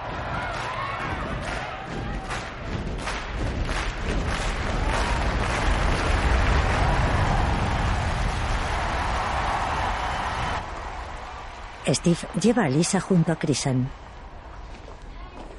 Estaba conmigo. Venga, tu padre no quiere que nos quedemos. Eso no es cierto, no tiene. Debes ir a clase, es por eso. Claro, estoy cometiendo un delito y no quiero meterme en líos. No te has metido en líos, era broma. Vale, Oye, ¿cómo era la segunda versión? Has dicho que la primera era aniñada. ¿Cómo era la segunda? no se me ocurre la palabra. Vale, que vaya bien el cole. Arrepentida. ¿Qué? Como si deseara volver atrás y cambiar las cosas. Eres muy pequeña para estar arrepentida. No soy yo. Es la persona que canta la canción. Vale, arrepentida. Eso tiene sentido, porque...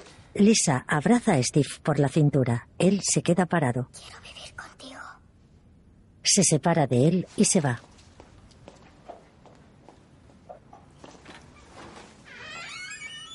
Steve las observa irse desconcertado. Seis minutos. ¿Quieres ver a Scully? No. Steve se va por un lado y Joanna por otro. Steve camina por un salón vacío. ¿Recuerdas las veces que te he dicho que necesitabas seguridad? Esta es la razón. Es John Scully, que está sentado en una silla. Steve se le acerca. No entiendo por qué yo he envejecido y tú no. Algún trato con el diablo que no me ofreció a mí. ¿Sabes en qué he estado pensando los últimos cuatro años? Nunca he sabido lo que pensabas, John. Ningún recién nacido posee el control. ¿Sabes de qué te estoy hablando? En el 84, antes de la presentación del MAC, dijiste, dijiste que ser adoptado significó no tener control. Empezamos en un minuto y... ¿Por qué cree la gente que te despedí? No importa, John, es agua pasada. De noche, Steve lee papeles sentado en el suelo. ¿Tú crees? ¿Mm? No te hagas el tonto, no cuela. ¿Has venido aquí a preguntarme por qué cree la gente que me despediste? ¿Por qué cree la gente que te despedí? Solo aclárame algo, ¿quieres? ¿Te gustó el spot? ¿Verdad? El anuncio 1984. ¿Cuándo vas a comprarte muebles? No es un proceso fácil. Sí, empiezas por el sofá y luego vas añadiendo. Me sorprendería que hubieras venido a hablarme de interiorismo. Me gustó mucho el anuncio. ¿Sí? Ya sabes que sí. Mentiroso Contesta a mi hijo de pregunta. puta, Intentaste retirarlo. Es hora de analizar a fondo el Mac. Y tanto.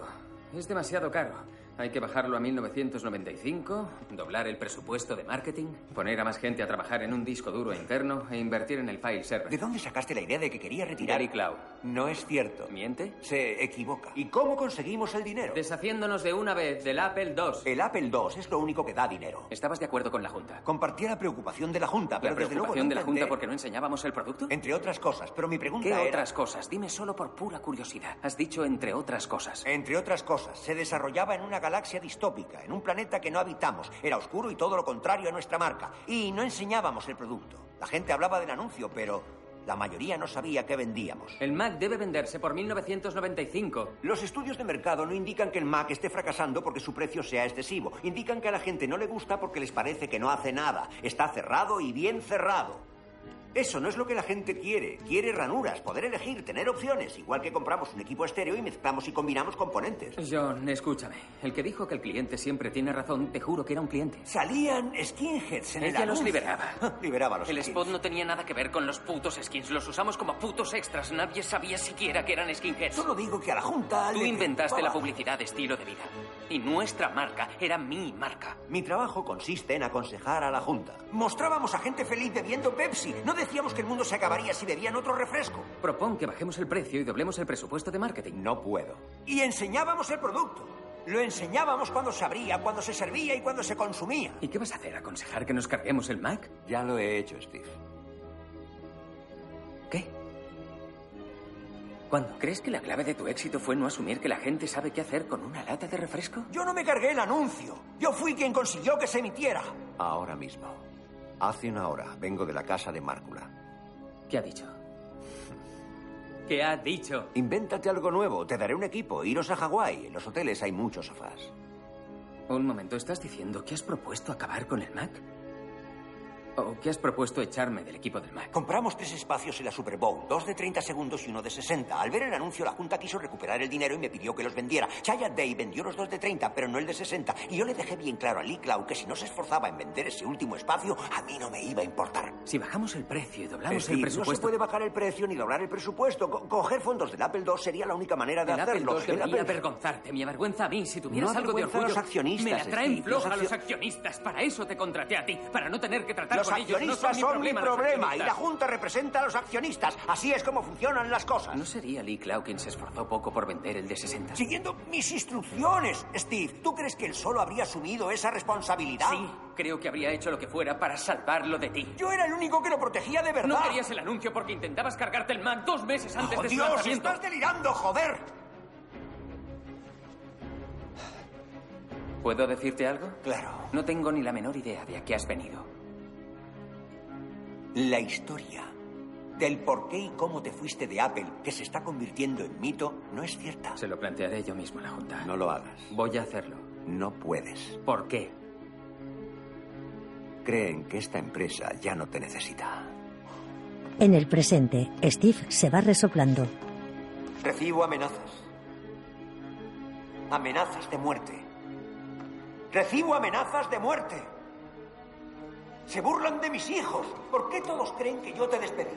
Steve se apoya sobre un lavabo. Joana me va a llamar en un segundo. No estaba preparado. Sí, enseguida voy. Te di la oportunidad de defenderte.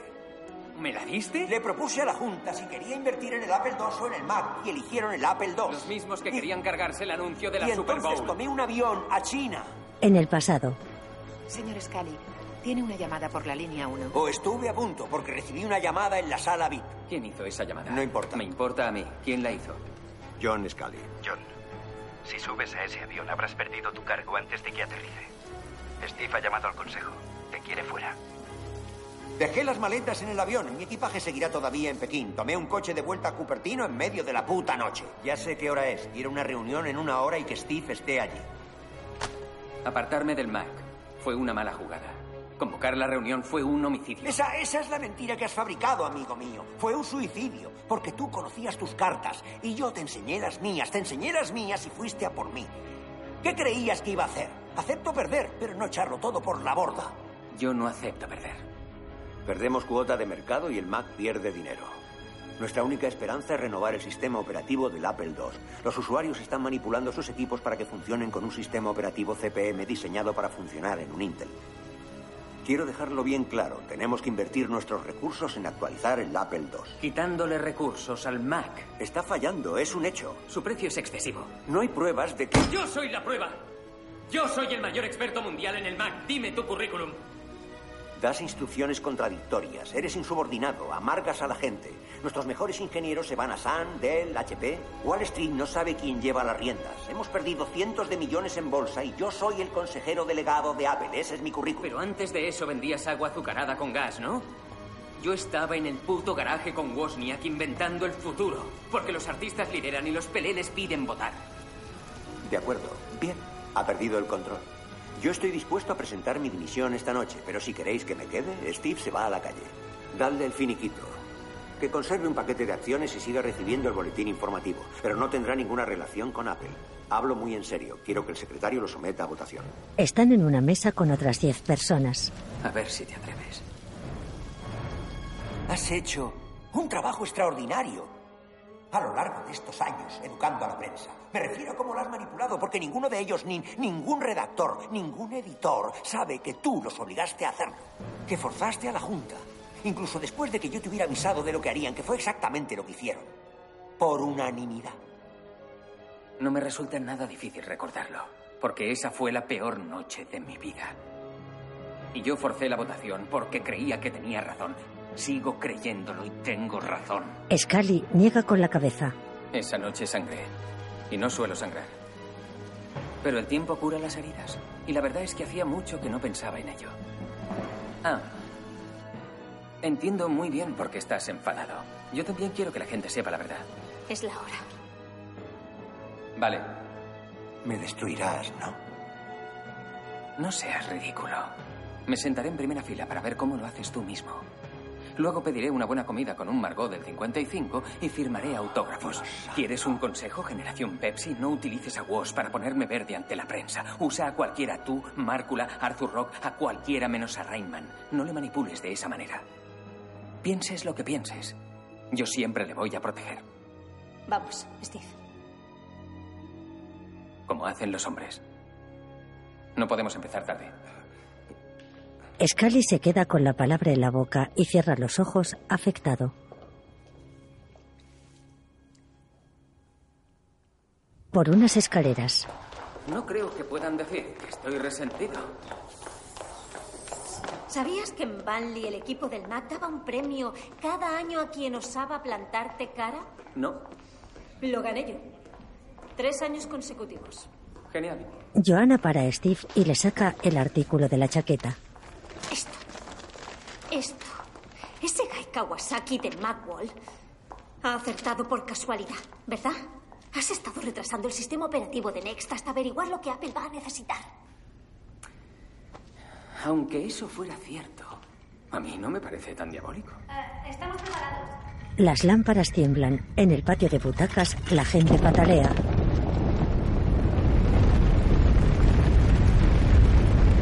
soy tu confidente más íntima, tu, tu mejor amiga, soy eso.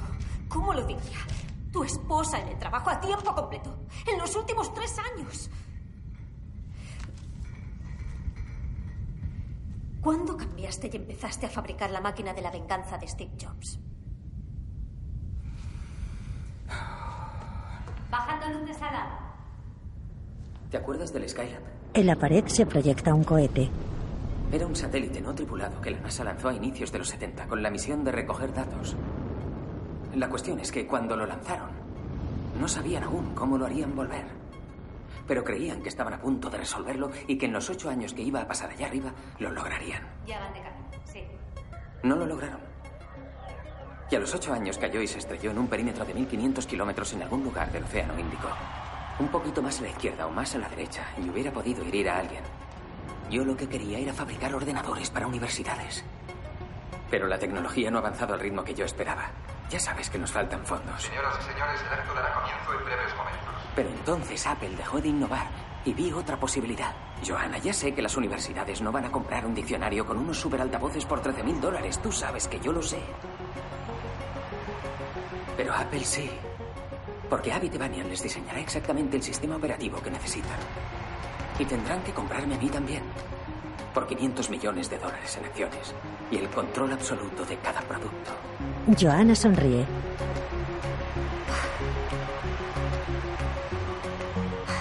La mira condescendientemente y apoya la cabeza sobre su hombro. Steve sigue a Joanna hasta el escenario. Una chica le pone un micrófono con petaca y sale al escenario de la ópera, que está llena hasta la bandera.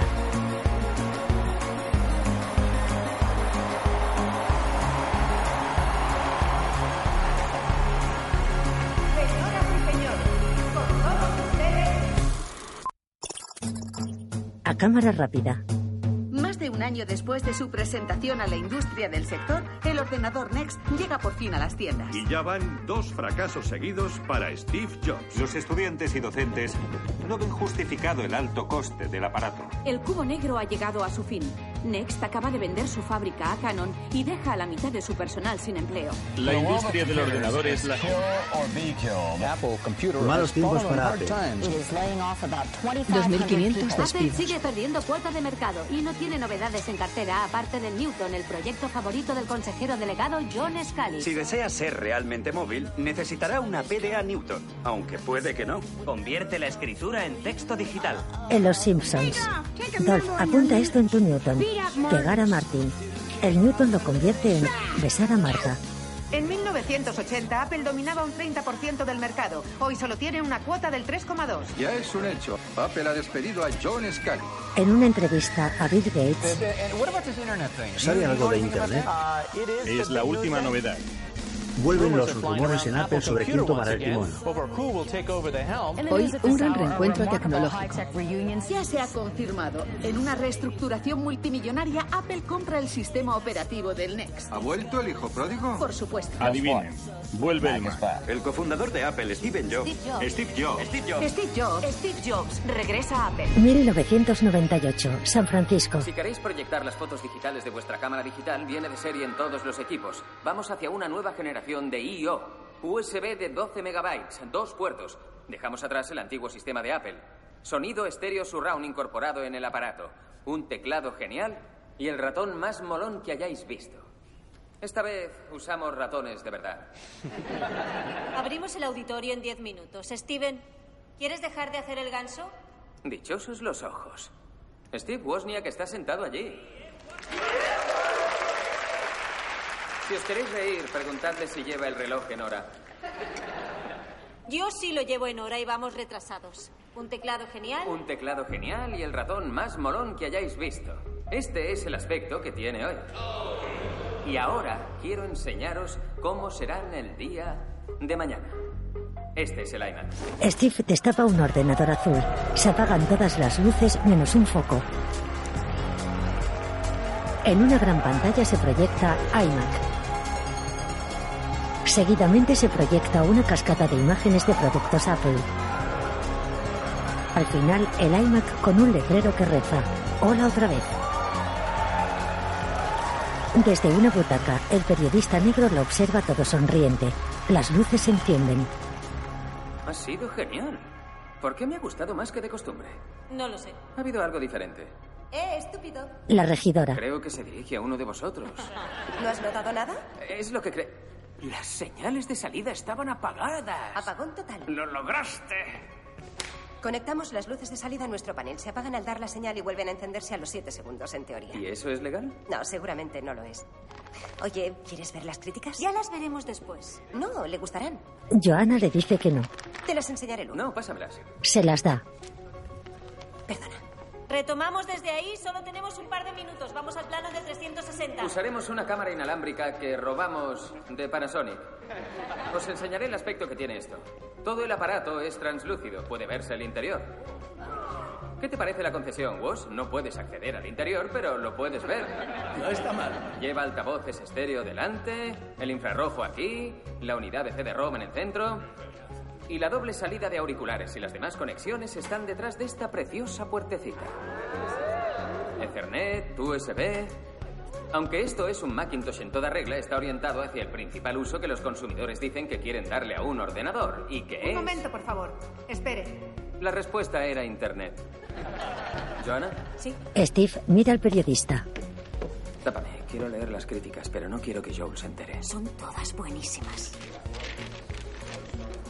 No solo el ordenador con el diseño más llamativo presentado en años, sino una declaración formal de que la fábrica de sueños que nació en Silicon Valley ya no anda sonámbula.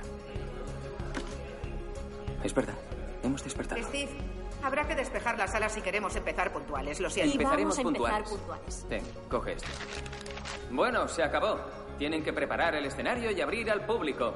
Os quiero, chicos. Steve cubre el iMac con una tela negra. Él va vestido con vaqueros y un polo negro de cuello de cisne.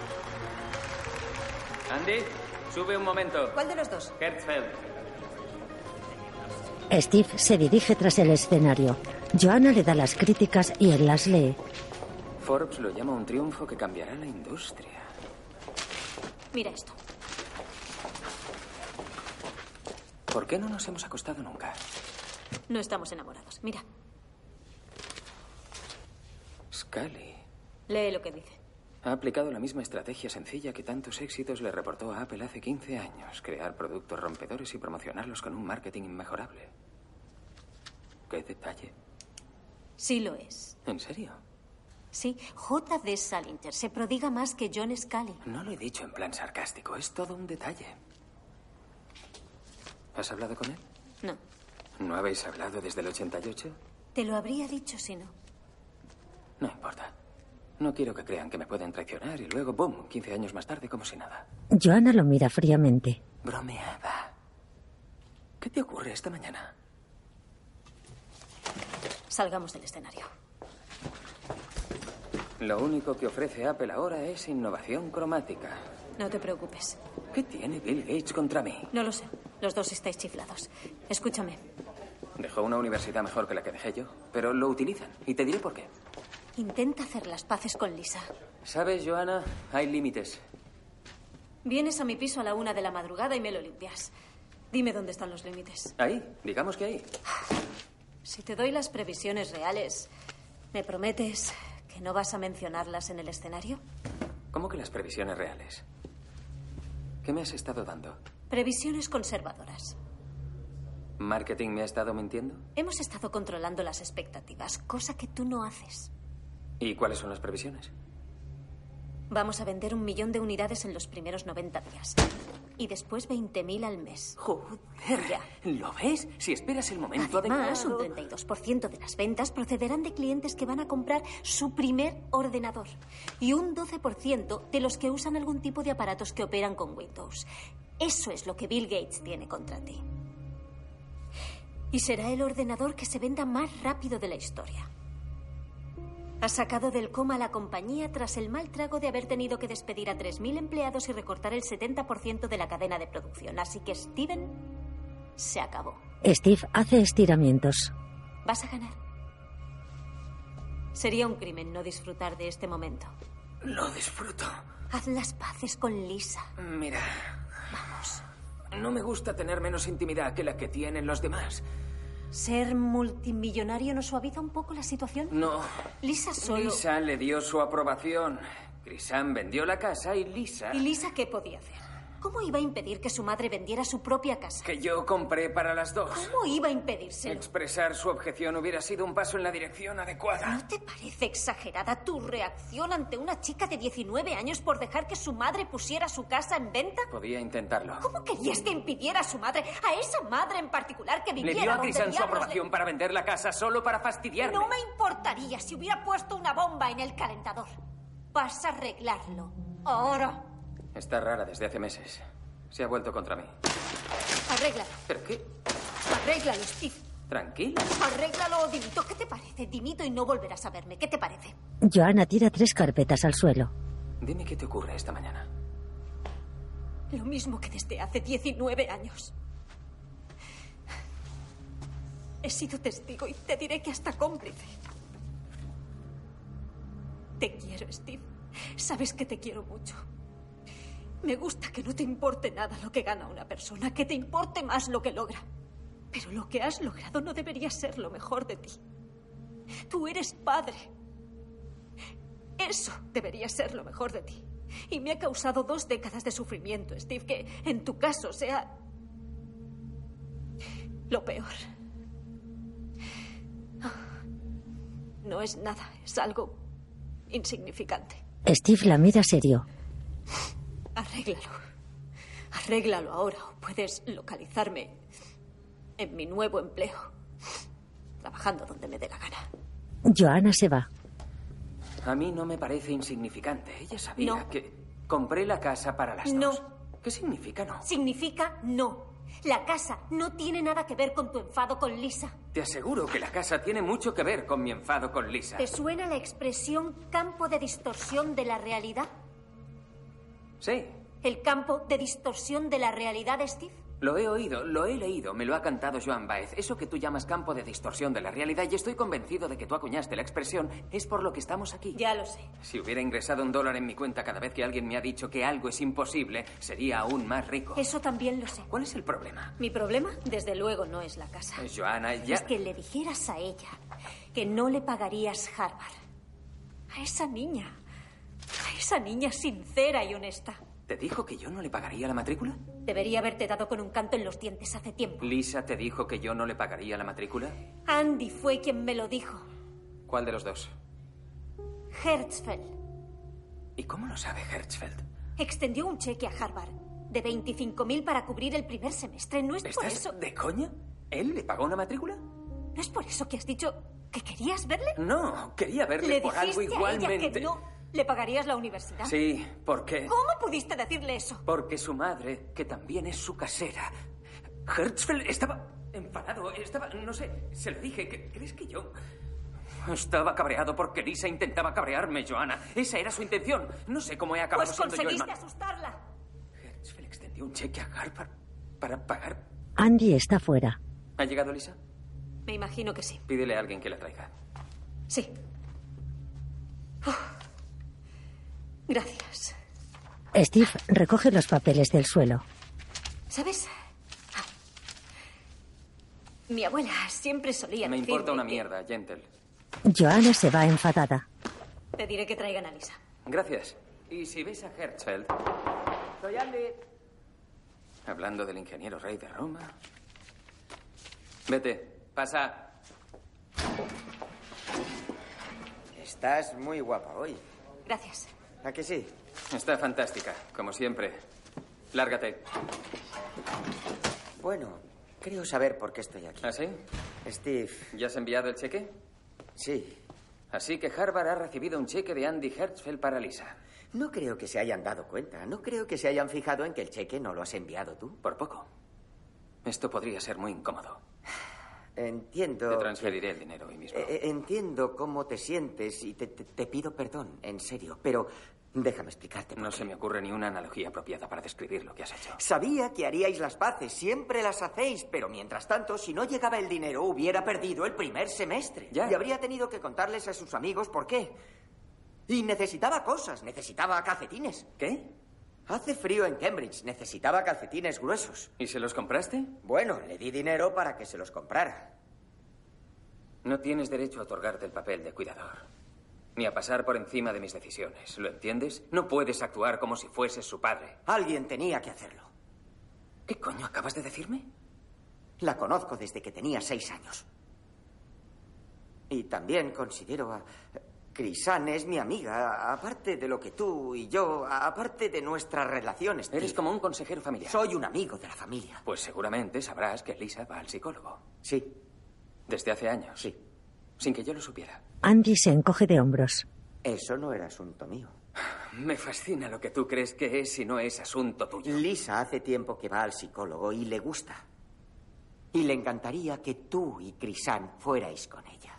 Y todo esto lo sabes, porque fuiste tú quien le recomendó el psicólogo. Bueno, conozco a un tío especializado. No, me en- refiero a que tú le recomendaste que fuera a un psicólogo. Andy se sienta. ¿Sabes qué?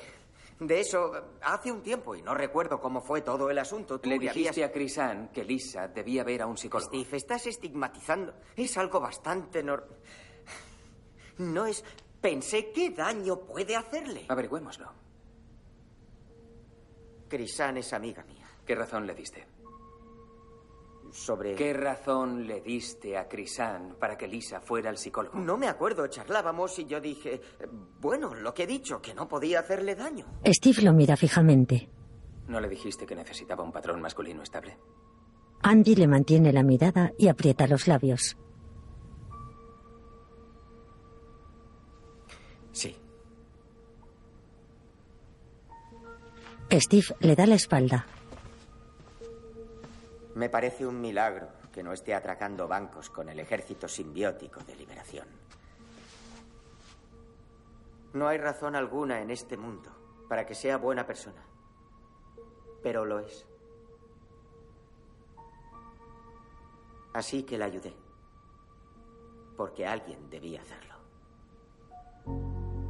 Steve mira al vacío. Te transferiré el dinero esta tarde. Andy hace una ademán de levantarse y Steve baja la mirada.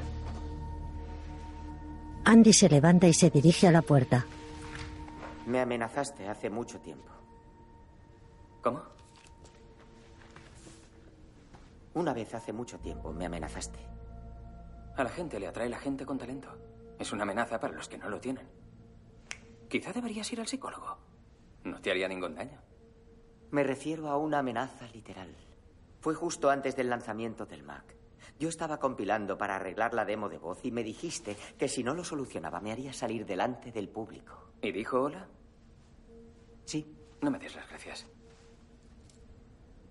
¿Por qué quieres caerle mal a la gente? No quiero caerle mal a la gente. Me es indiferente si le caigo mal. Ya que te da igual, siempre me has caído mal. ¿Ah, ¿Así? A mí siempre me has caído bien.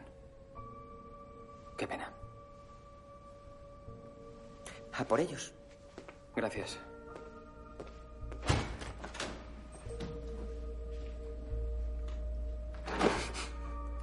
Steve aprieta los ojos y recuerda a Lisa de pequeña dibujando en el Mac. Apoyado sobre una mesa, tiene la mirada perdida.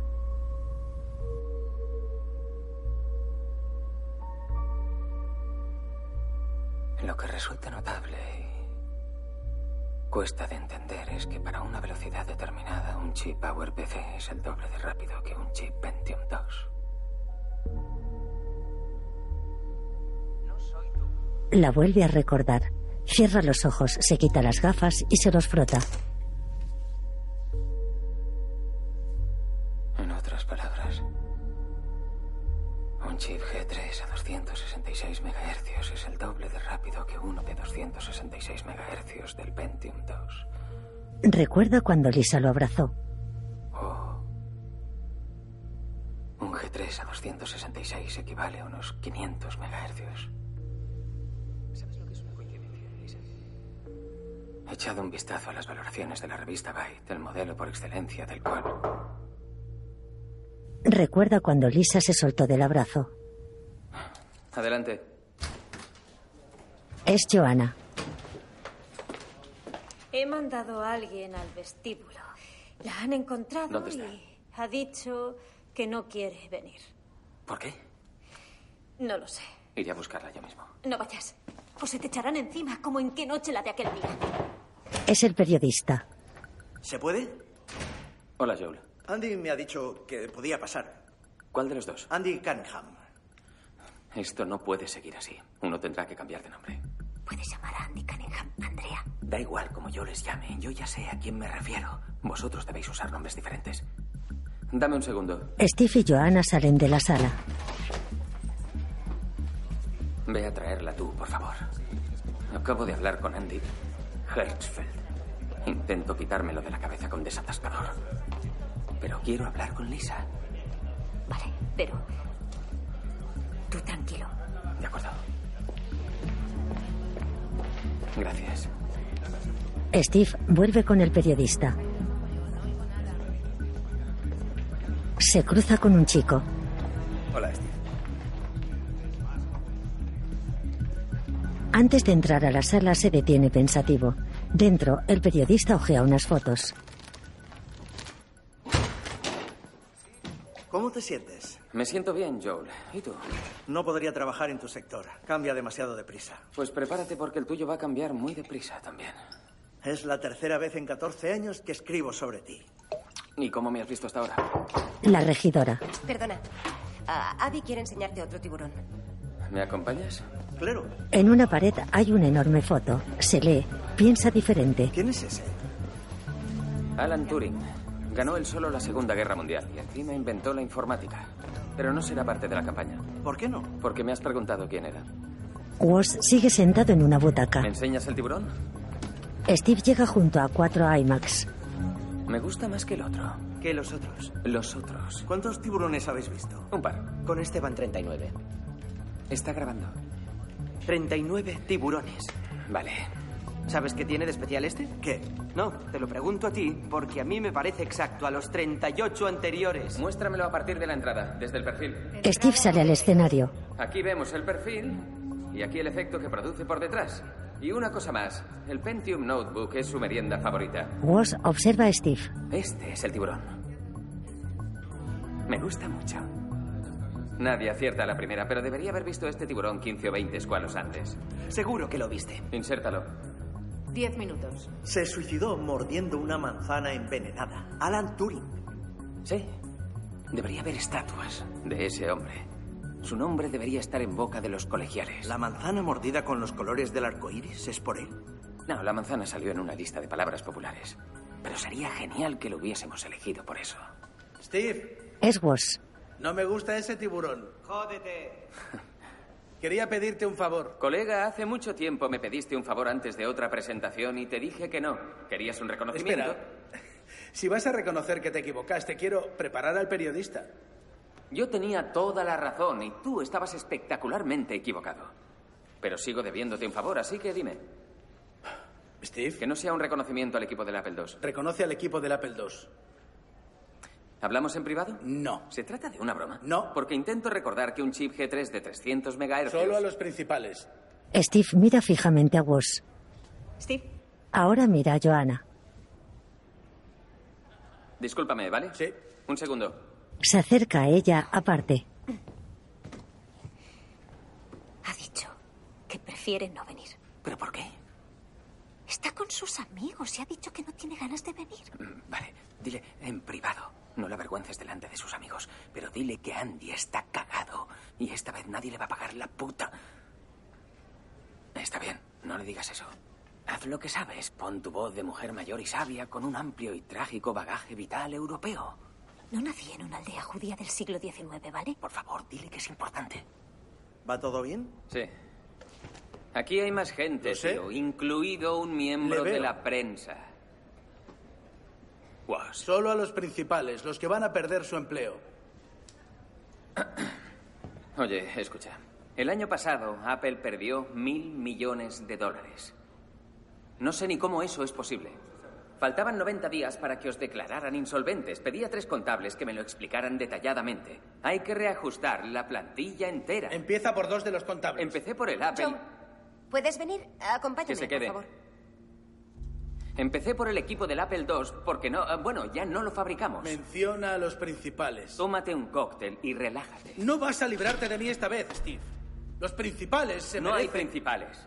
¿Vale? En el equipo del Apple II no hay principales. Son jugadores de segunda y los de segunda desaniman a los de primera. Y yo quiero a los de primera en Apple y no en Dell. No son jugadores de segunda y yo soy quien a puede 90 juzgar- días de ser declarados insolventes. Porque alguien pensó que el Newton no era una cajita de mierda y apostó por él. Joel, ¿puedes venir, por Se favor? queda Te aquí. estoy hablando. Diseñasteis y sacasteis al mercado una cajita de mierda en mi Te ausencia. estoy hablando del Apple II, que no es solo una parte crucial de la historia de esta empresa, sino de la historia de los ordenadores personales. Por un tiempo. Lo mínimo que puedes hacer si vas a echar a esas personas Van a tener la casa más grande de la cola del paro. es reconocer su contribución. Reconócelos a ellos y al Apple II en tu discurso. Este es un animal nuevo. Todo este montaje es obra del Apple II. Tú eres obra del Apple II. Para que lo sepas, a mí me destruyó el Apple II y su sistema abierto que permitió a hackers y radioaficionados fabricar emisoras o lo que fuera. Y luego casi acaba con Apple cuando os gastasteis todo el dinero en él y desarrollasteis nada menos que ningún producto. El Newton. La cajita de mierda. Os inventasteis el Newton y queréis que todo el mundo se entere? Woz mira a Steve con rabia. Esto es un lanzamiento. no una lanzadora. Y lo último que quiero hacer es relacionar el iMac Con el único producto de éxito que esta empresa ha fabricado jamás. Lamento ser tan franco, pero resulta que es verdad. El Lisa fracasó. El Macintosh fracasó. No me gusta hablar de esta manera, pero estoy harto de ser Ringo cuando sé que he sido John. A todo el mundo le cae bien Ringo. Y estoy harto de tu condescendencia hacia mí. Ah. ¿Crees que John se convirtió en John porque ganó un sorteo, Woz? ¿Crees que engañó a alguien o que golpeó a George en la cabeza? Era John porque era John. Era John porque escribió Ticket to Ride y yo escribí el Apple II. Por favor, tenemos que despejar el auditorio. Hiciste una bonita placa base, que por cierto estabas dispuesto a regalar, así que no me cuentes cómo creaste Apple. De no ser por mí estaría repartiendo sobresalientes en un instante. Toda esta gente vive para y se muere por tus elogios. Esta es tu oportunidad. Reconoce que ocurrió algo bueno aunque tú no fueras el responsable de ello. Varios estudiantes miran a Steve. No. Steve, hazlo. Es lo correcto, ¿ves? Lo correcto. Lo siento, pero no. Pues déjame decírtelo de otro modo. No creo que exista nadie que haya hecho más por los avances de la democratización de los ordenadores personales que yo. Pero tú nunca me has respetado. Dime, ¿por qué será? Puede que a lo mejor sea porque tú nunca me has respetado a mí. La regidora entra con Joana. ¿Qué demonios está pasando aquí? Nada. Gracias por escucharme. Woz se va. Ya está, va a venir. Estuviste casi a punto de cargarte esta empresa. ¿Quién es el responsable? Te dejo que mantengas tu puesto. Tienes mi perdón. Woz mira a otros presentes. Sabes, cuando la gente me preguntaba qué nos diferenciaba a Steve Jobs y a mí, les decía, Steve era el visionario y a mí me gustaba estar al pie del cañón. Cuando la gente me pregunta qué nos diferencia ahora, digo, Steve es un capullo. Tus productos son mejores que tú, colega. De eso se trata, colega. Y sabiendo eso, ahí está la diferencia. No es binario. Puedes tener decencia y talento al mismo tiempo. Woz sale del auditorio. Los presentes también empiezan a salir cabizbajos. En la pantalla sobre negro se proyecta una manzana blanca mordida. Piensa diferente.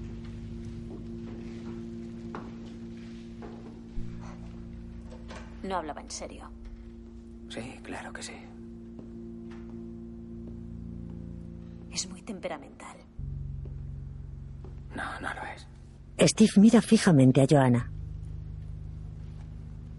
Es como si cinco minutos antes de cada presentación todos se emborracharan y me dijeran lo que piensan de verdad. Va a ir a tu camerino.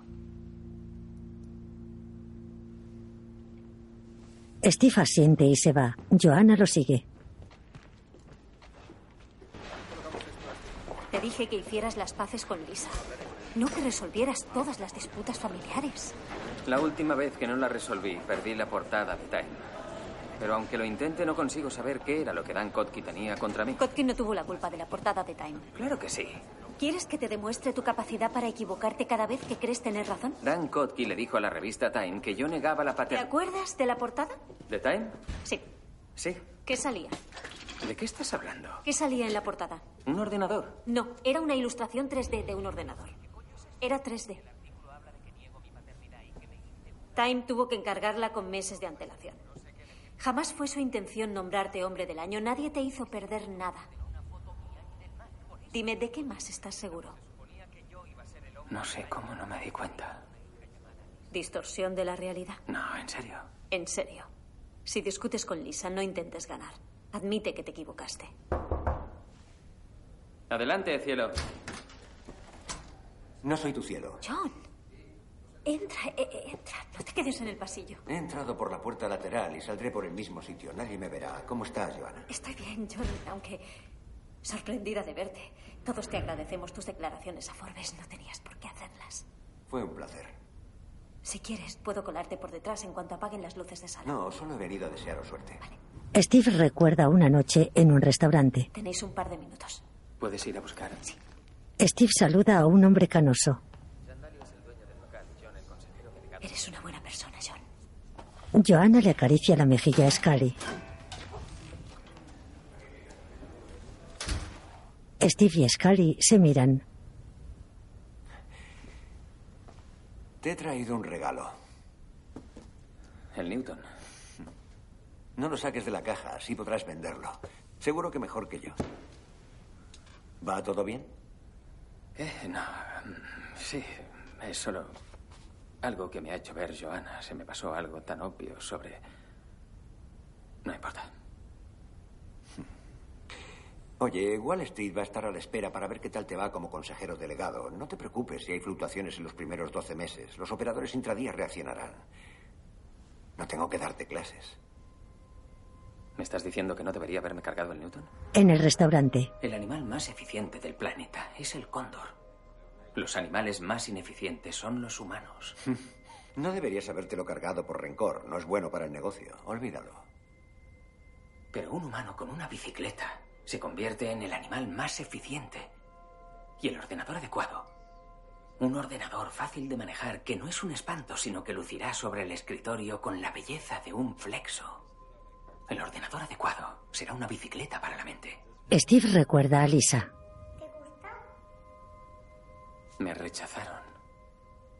¿Y si, en lugar de estar en ciertas manos, estuviese en manos de todos? De todo el mundo.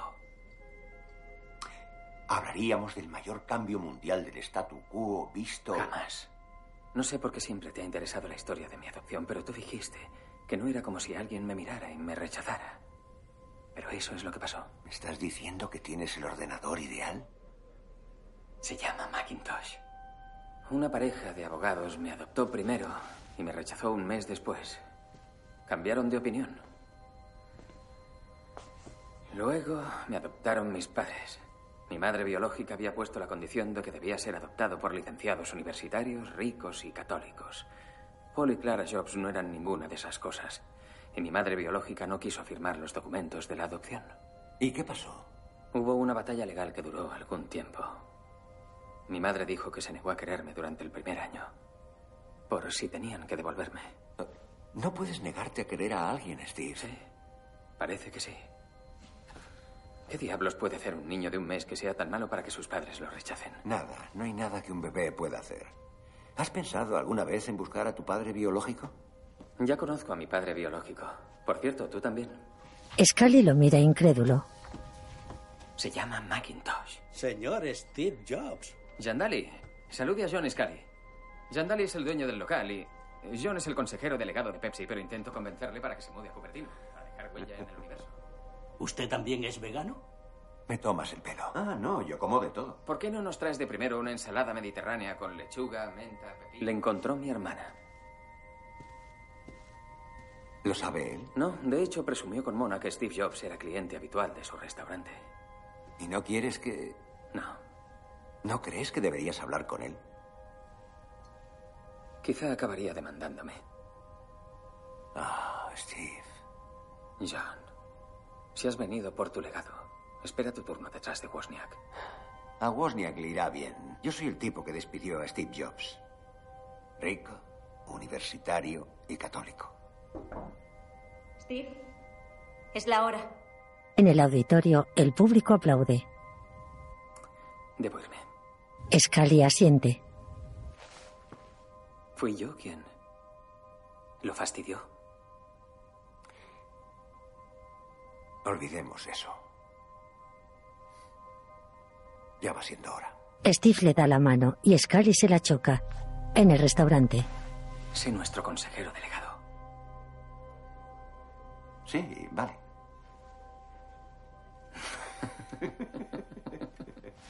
en el presente, Steve se va. Fue por el lápiz, John. ¿Qué? Me cargué el Newton por el lápiz. Si sujetas un lápiz no puedes usar los otros cinco que están sujetos a la mano. Lo que podríamos haber hecho. Scully se queda mirándolo. Lo que podríamos haber hecho. Por un pasillo, Steve se encuentra con Lisa, una chica de 19 años con melena rizada y pelirroja que va escuchando un Wallman. Están rodeados de personas que se paran a escuchar su conversación. Te pagaré la matrícula. No seas tonta, por supuesto que te la pagaré. Pues debí de entenderlo mal cuando me dijiste que no me la pagarías. Que tu madre y tú vendierais la casa no estuvo bien. Necesitaba el Y lo dinero. sabes. Siempre necesita dinero. Necesita que la vea un médico. Tiene sinusitis. Lleva con la misma sinusitis desde 1988. Voy a cuidar de mi madre. Perdona si eso te molesta.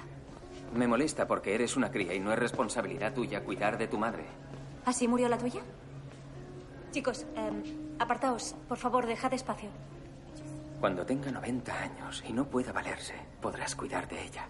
Pero ahora mismo tiene 45, está perfectamente sana y no puede valerse. Deberías dedicarte a estudiar, disfrutar de tus 19 años y nada más. Yo me ocuparé de tu madre. Pues si lo haces como hasta ahora, ¿Qué demonios quieres de mí? me han dicho que venga. Le compré una casa por 400 mil dólares. Hoy vale el doble de eso. La vendió por dos piedras mágicas y un cuenco de sopa. Era su casa. Y usó el dinero para viajar por Europa. Dinero que tiene que mendigar para que se lo des. Steve. No me vengas con esas. Llamar a Andy y pedirle el dinero. En eso te pasaste de la raya. No, puedo Ah. se ni... lo pedí. Andy me lo ofreció. ¿Tenéis todos algo que opinar? Lo siento. 30 segundos o empezaremos tarde. Se gasta el dinero en antigüedades que luego revende por mucho menos de lo que le costaron. El dinero que yo le di para ti. Steve, Ya, viniste a verme histérica a los 13 años pidiendo que te dejara No vivir conmigo estaba porque tu madre te histérica. chillaba Y a cada los día o no 13 te fue la hablaba durante segunda semanas vez que te lo seguidas pedí. por llevar esa vida tan estresada como sanadora mira, no espiritual. recuerdo haberte dicho que eras malo, pero si te lo dije, lo siento. Lisa se va y Steve la sigue y la coge del brazo. ¿Te ha pasado algo en la universidad?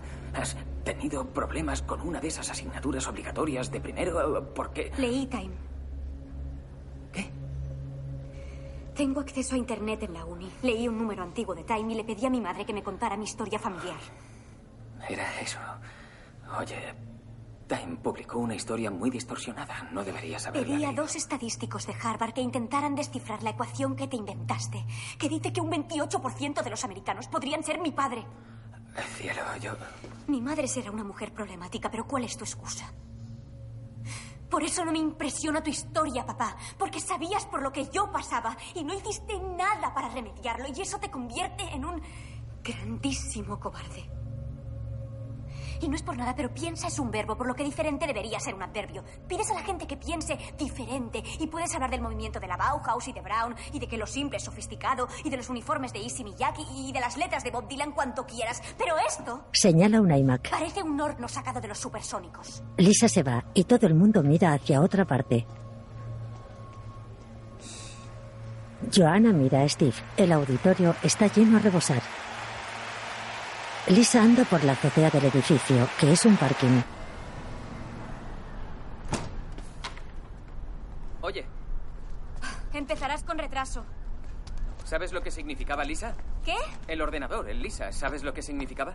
Perdona por decir eso sobre el iMac. No es lo que pienso. El que estaba detrás de mí en el despacho, ¿sabes lo que significaba? Local Integrated System Architecture tenía cinco años. ¿No me podrías haber mentido? Te mentí. Claro que lo llamé así por ti. Local Integrated System Architecture no significa nada. ¿Por qué lo has negado durante tantos años? La verdad es que no lo sé. ¿Por qué decías que no eras mi padre? Porque estoy mal hecho. Lisa baja la mirada, entristecida.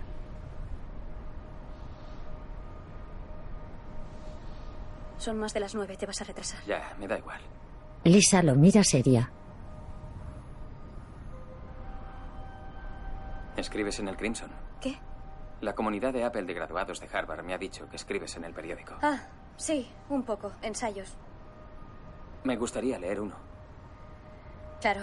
No, me refiero ahora. Me gustaría leer uno ahora. Vamos, ya tendrías que estar en el escenario. Steve niega con la cabeza. No habrá presentación del iMac hasta que lea un ensayo tuyo. Así que el mundo te está esperando. Steve se le acerca y le sonríe. Joanna llega. Siento interrumpir, pero... Suerte. Incómoda, Lisa se gira y se dirige a un escarabajo azul que hay aparcado. Steve la observa inmóvil, parpadeando repetidamente. Te voy a llenar el bolsillo de música. ¿Qué? 100 canciones. 1000 canciones. 500 canciones. Entre 500 y 1000 canciones. En tu bolsillo. Porque ya no aguanto más ver ese inexplicable Walkman. Llevas un reproductor que parece un ladrillo. No somos primitivos. Así que te pondré 1000 canciones en el bolsillo. ¿Puedes hacerlo? Están frente a frente, sonriendo. Ambos miran a Joana. ¿Quieres verlo entre bastidores? Vale. Lentamente caminan juntos hacia la puerta.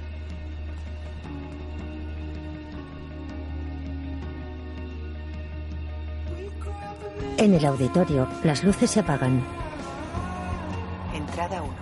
En la pantalla se proyectan imágenes de Albert Einstein, Bob Dylan y Martin Luther King.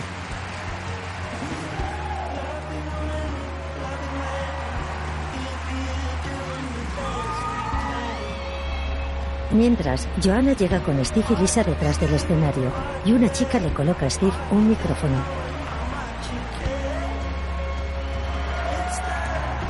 Ross entra al auditorio mientras se proyectan imágenes de Mohamed Ali, Thomas Edison, María Callas, John Lennon y Yoko Ono.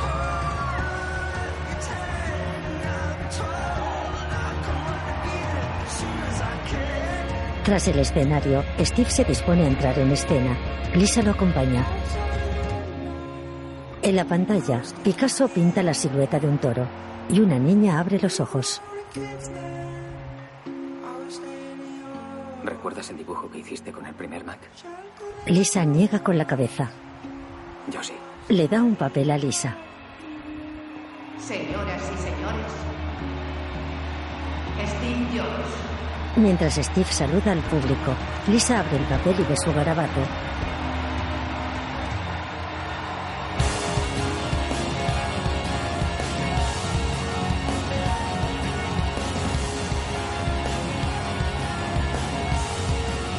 Desde el escenario, Steve mira a Lisa sonriente y ella le devuelve la sonrisa.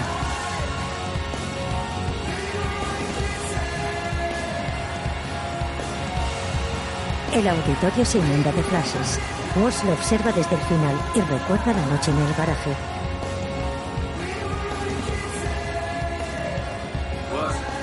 Desde el público, Joanna aplaude y chilla.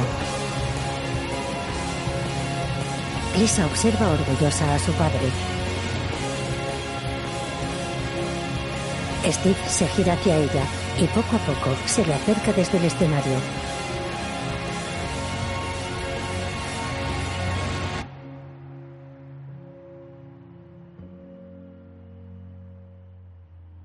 Los flashes continúan desde todos los puntos del auditorio.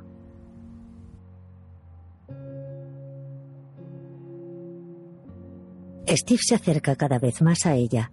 Todo se vuelve borroso y acaba por fundirse en negro.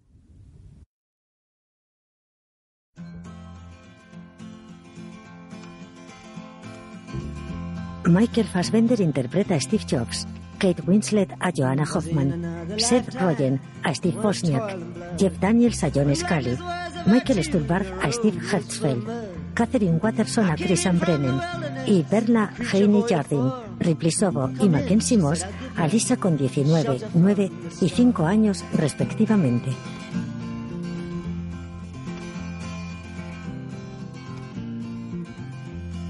And if I pass this way again, you can rest assured. I'll always do my best for her, on that I give my word.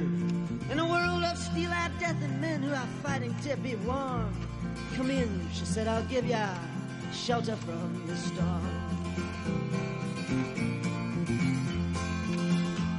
Not a word was spoke between us, there was little risk involved. Everything up to that point had been left unresolved. Try imagining a place where it's always safe and warm. Come in, she said, I'll give you shelter from the storm.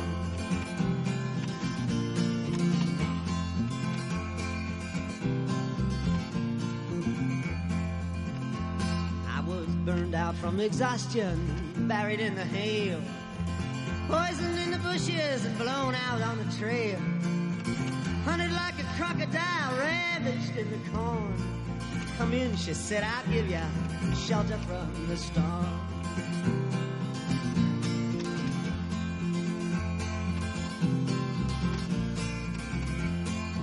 Suddenly I turned around and she was standing there with silver bracelets on her wrists and flowers in her hair.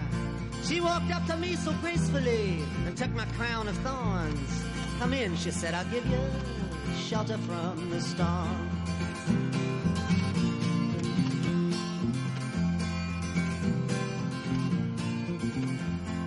Now there's a wall between us, something that's been lost. I took too much for granted, I got my signals crossed. Just pretend till it all began on a non eventful morn. Come in, she said, I'll give you shelter from the storm.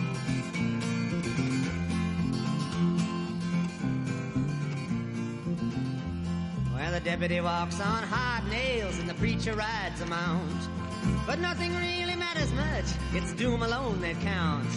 And the one eyed undertaker, he blows a feudal horn. Come in, she said, I'll give ya shelter from the storm.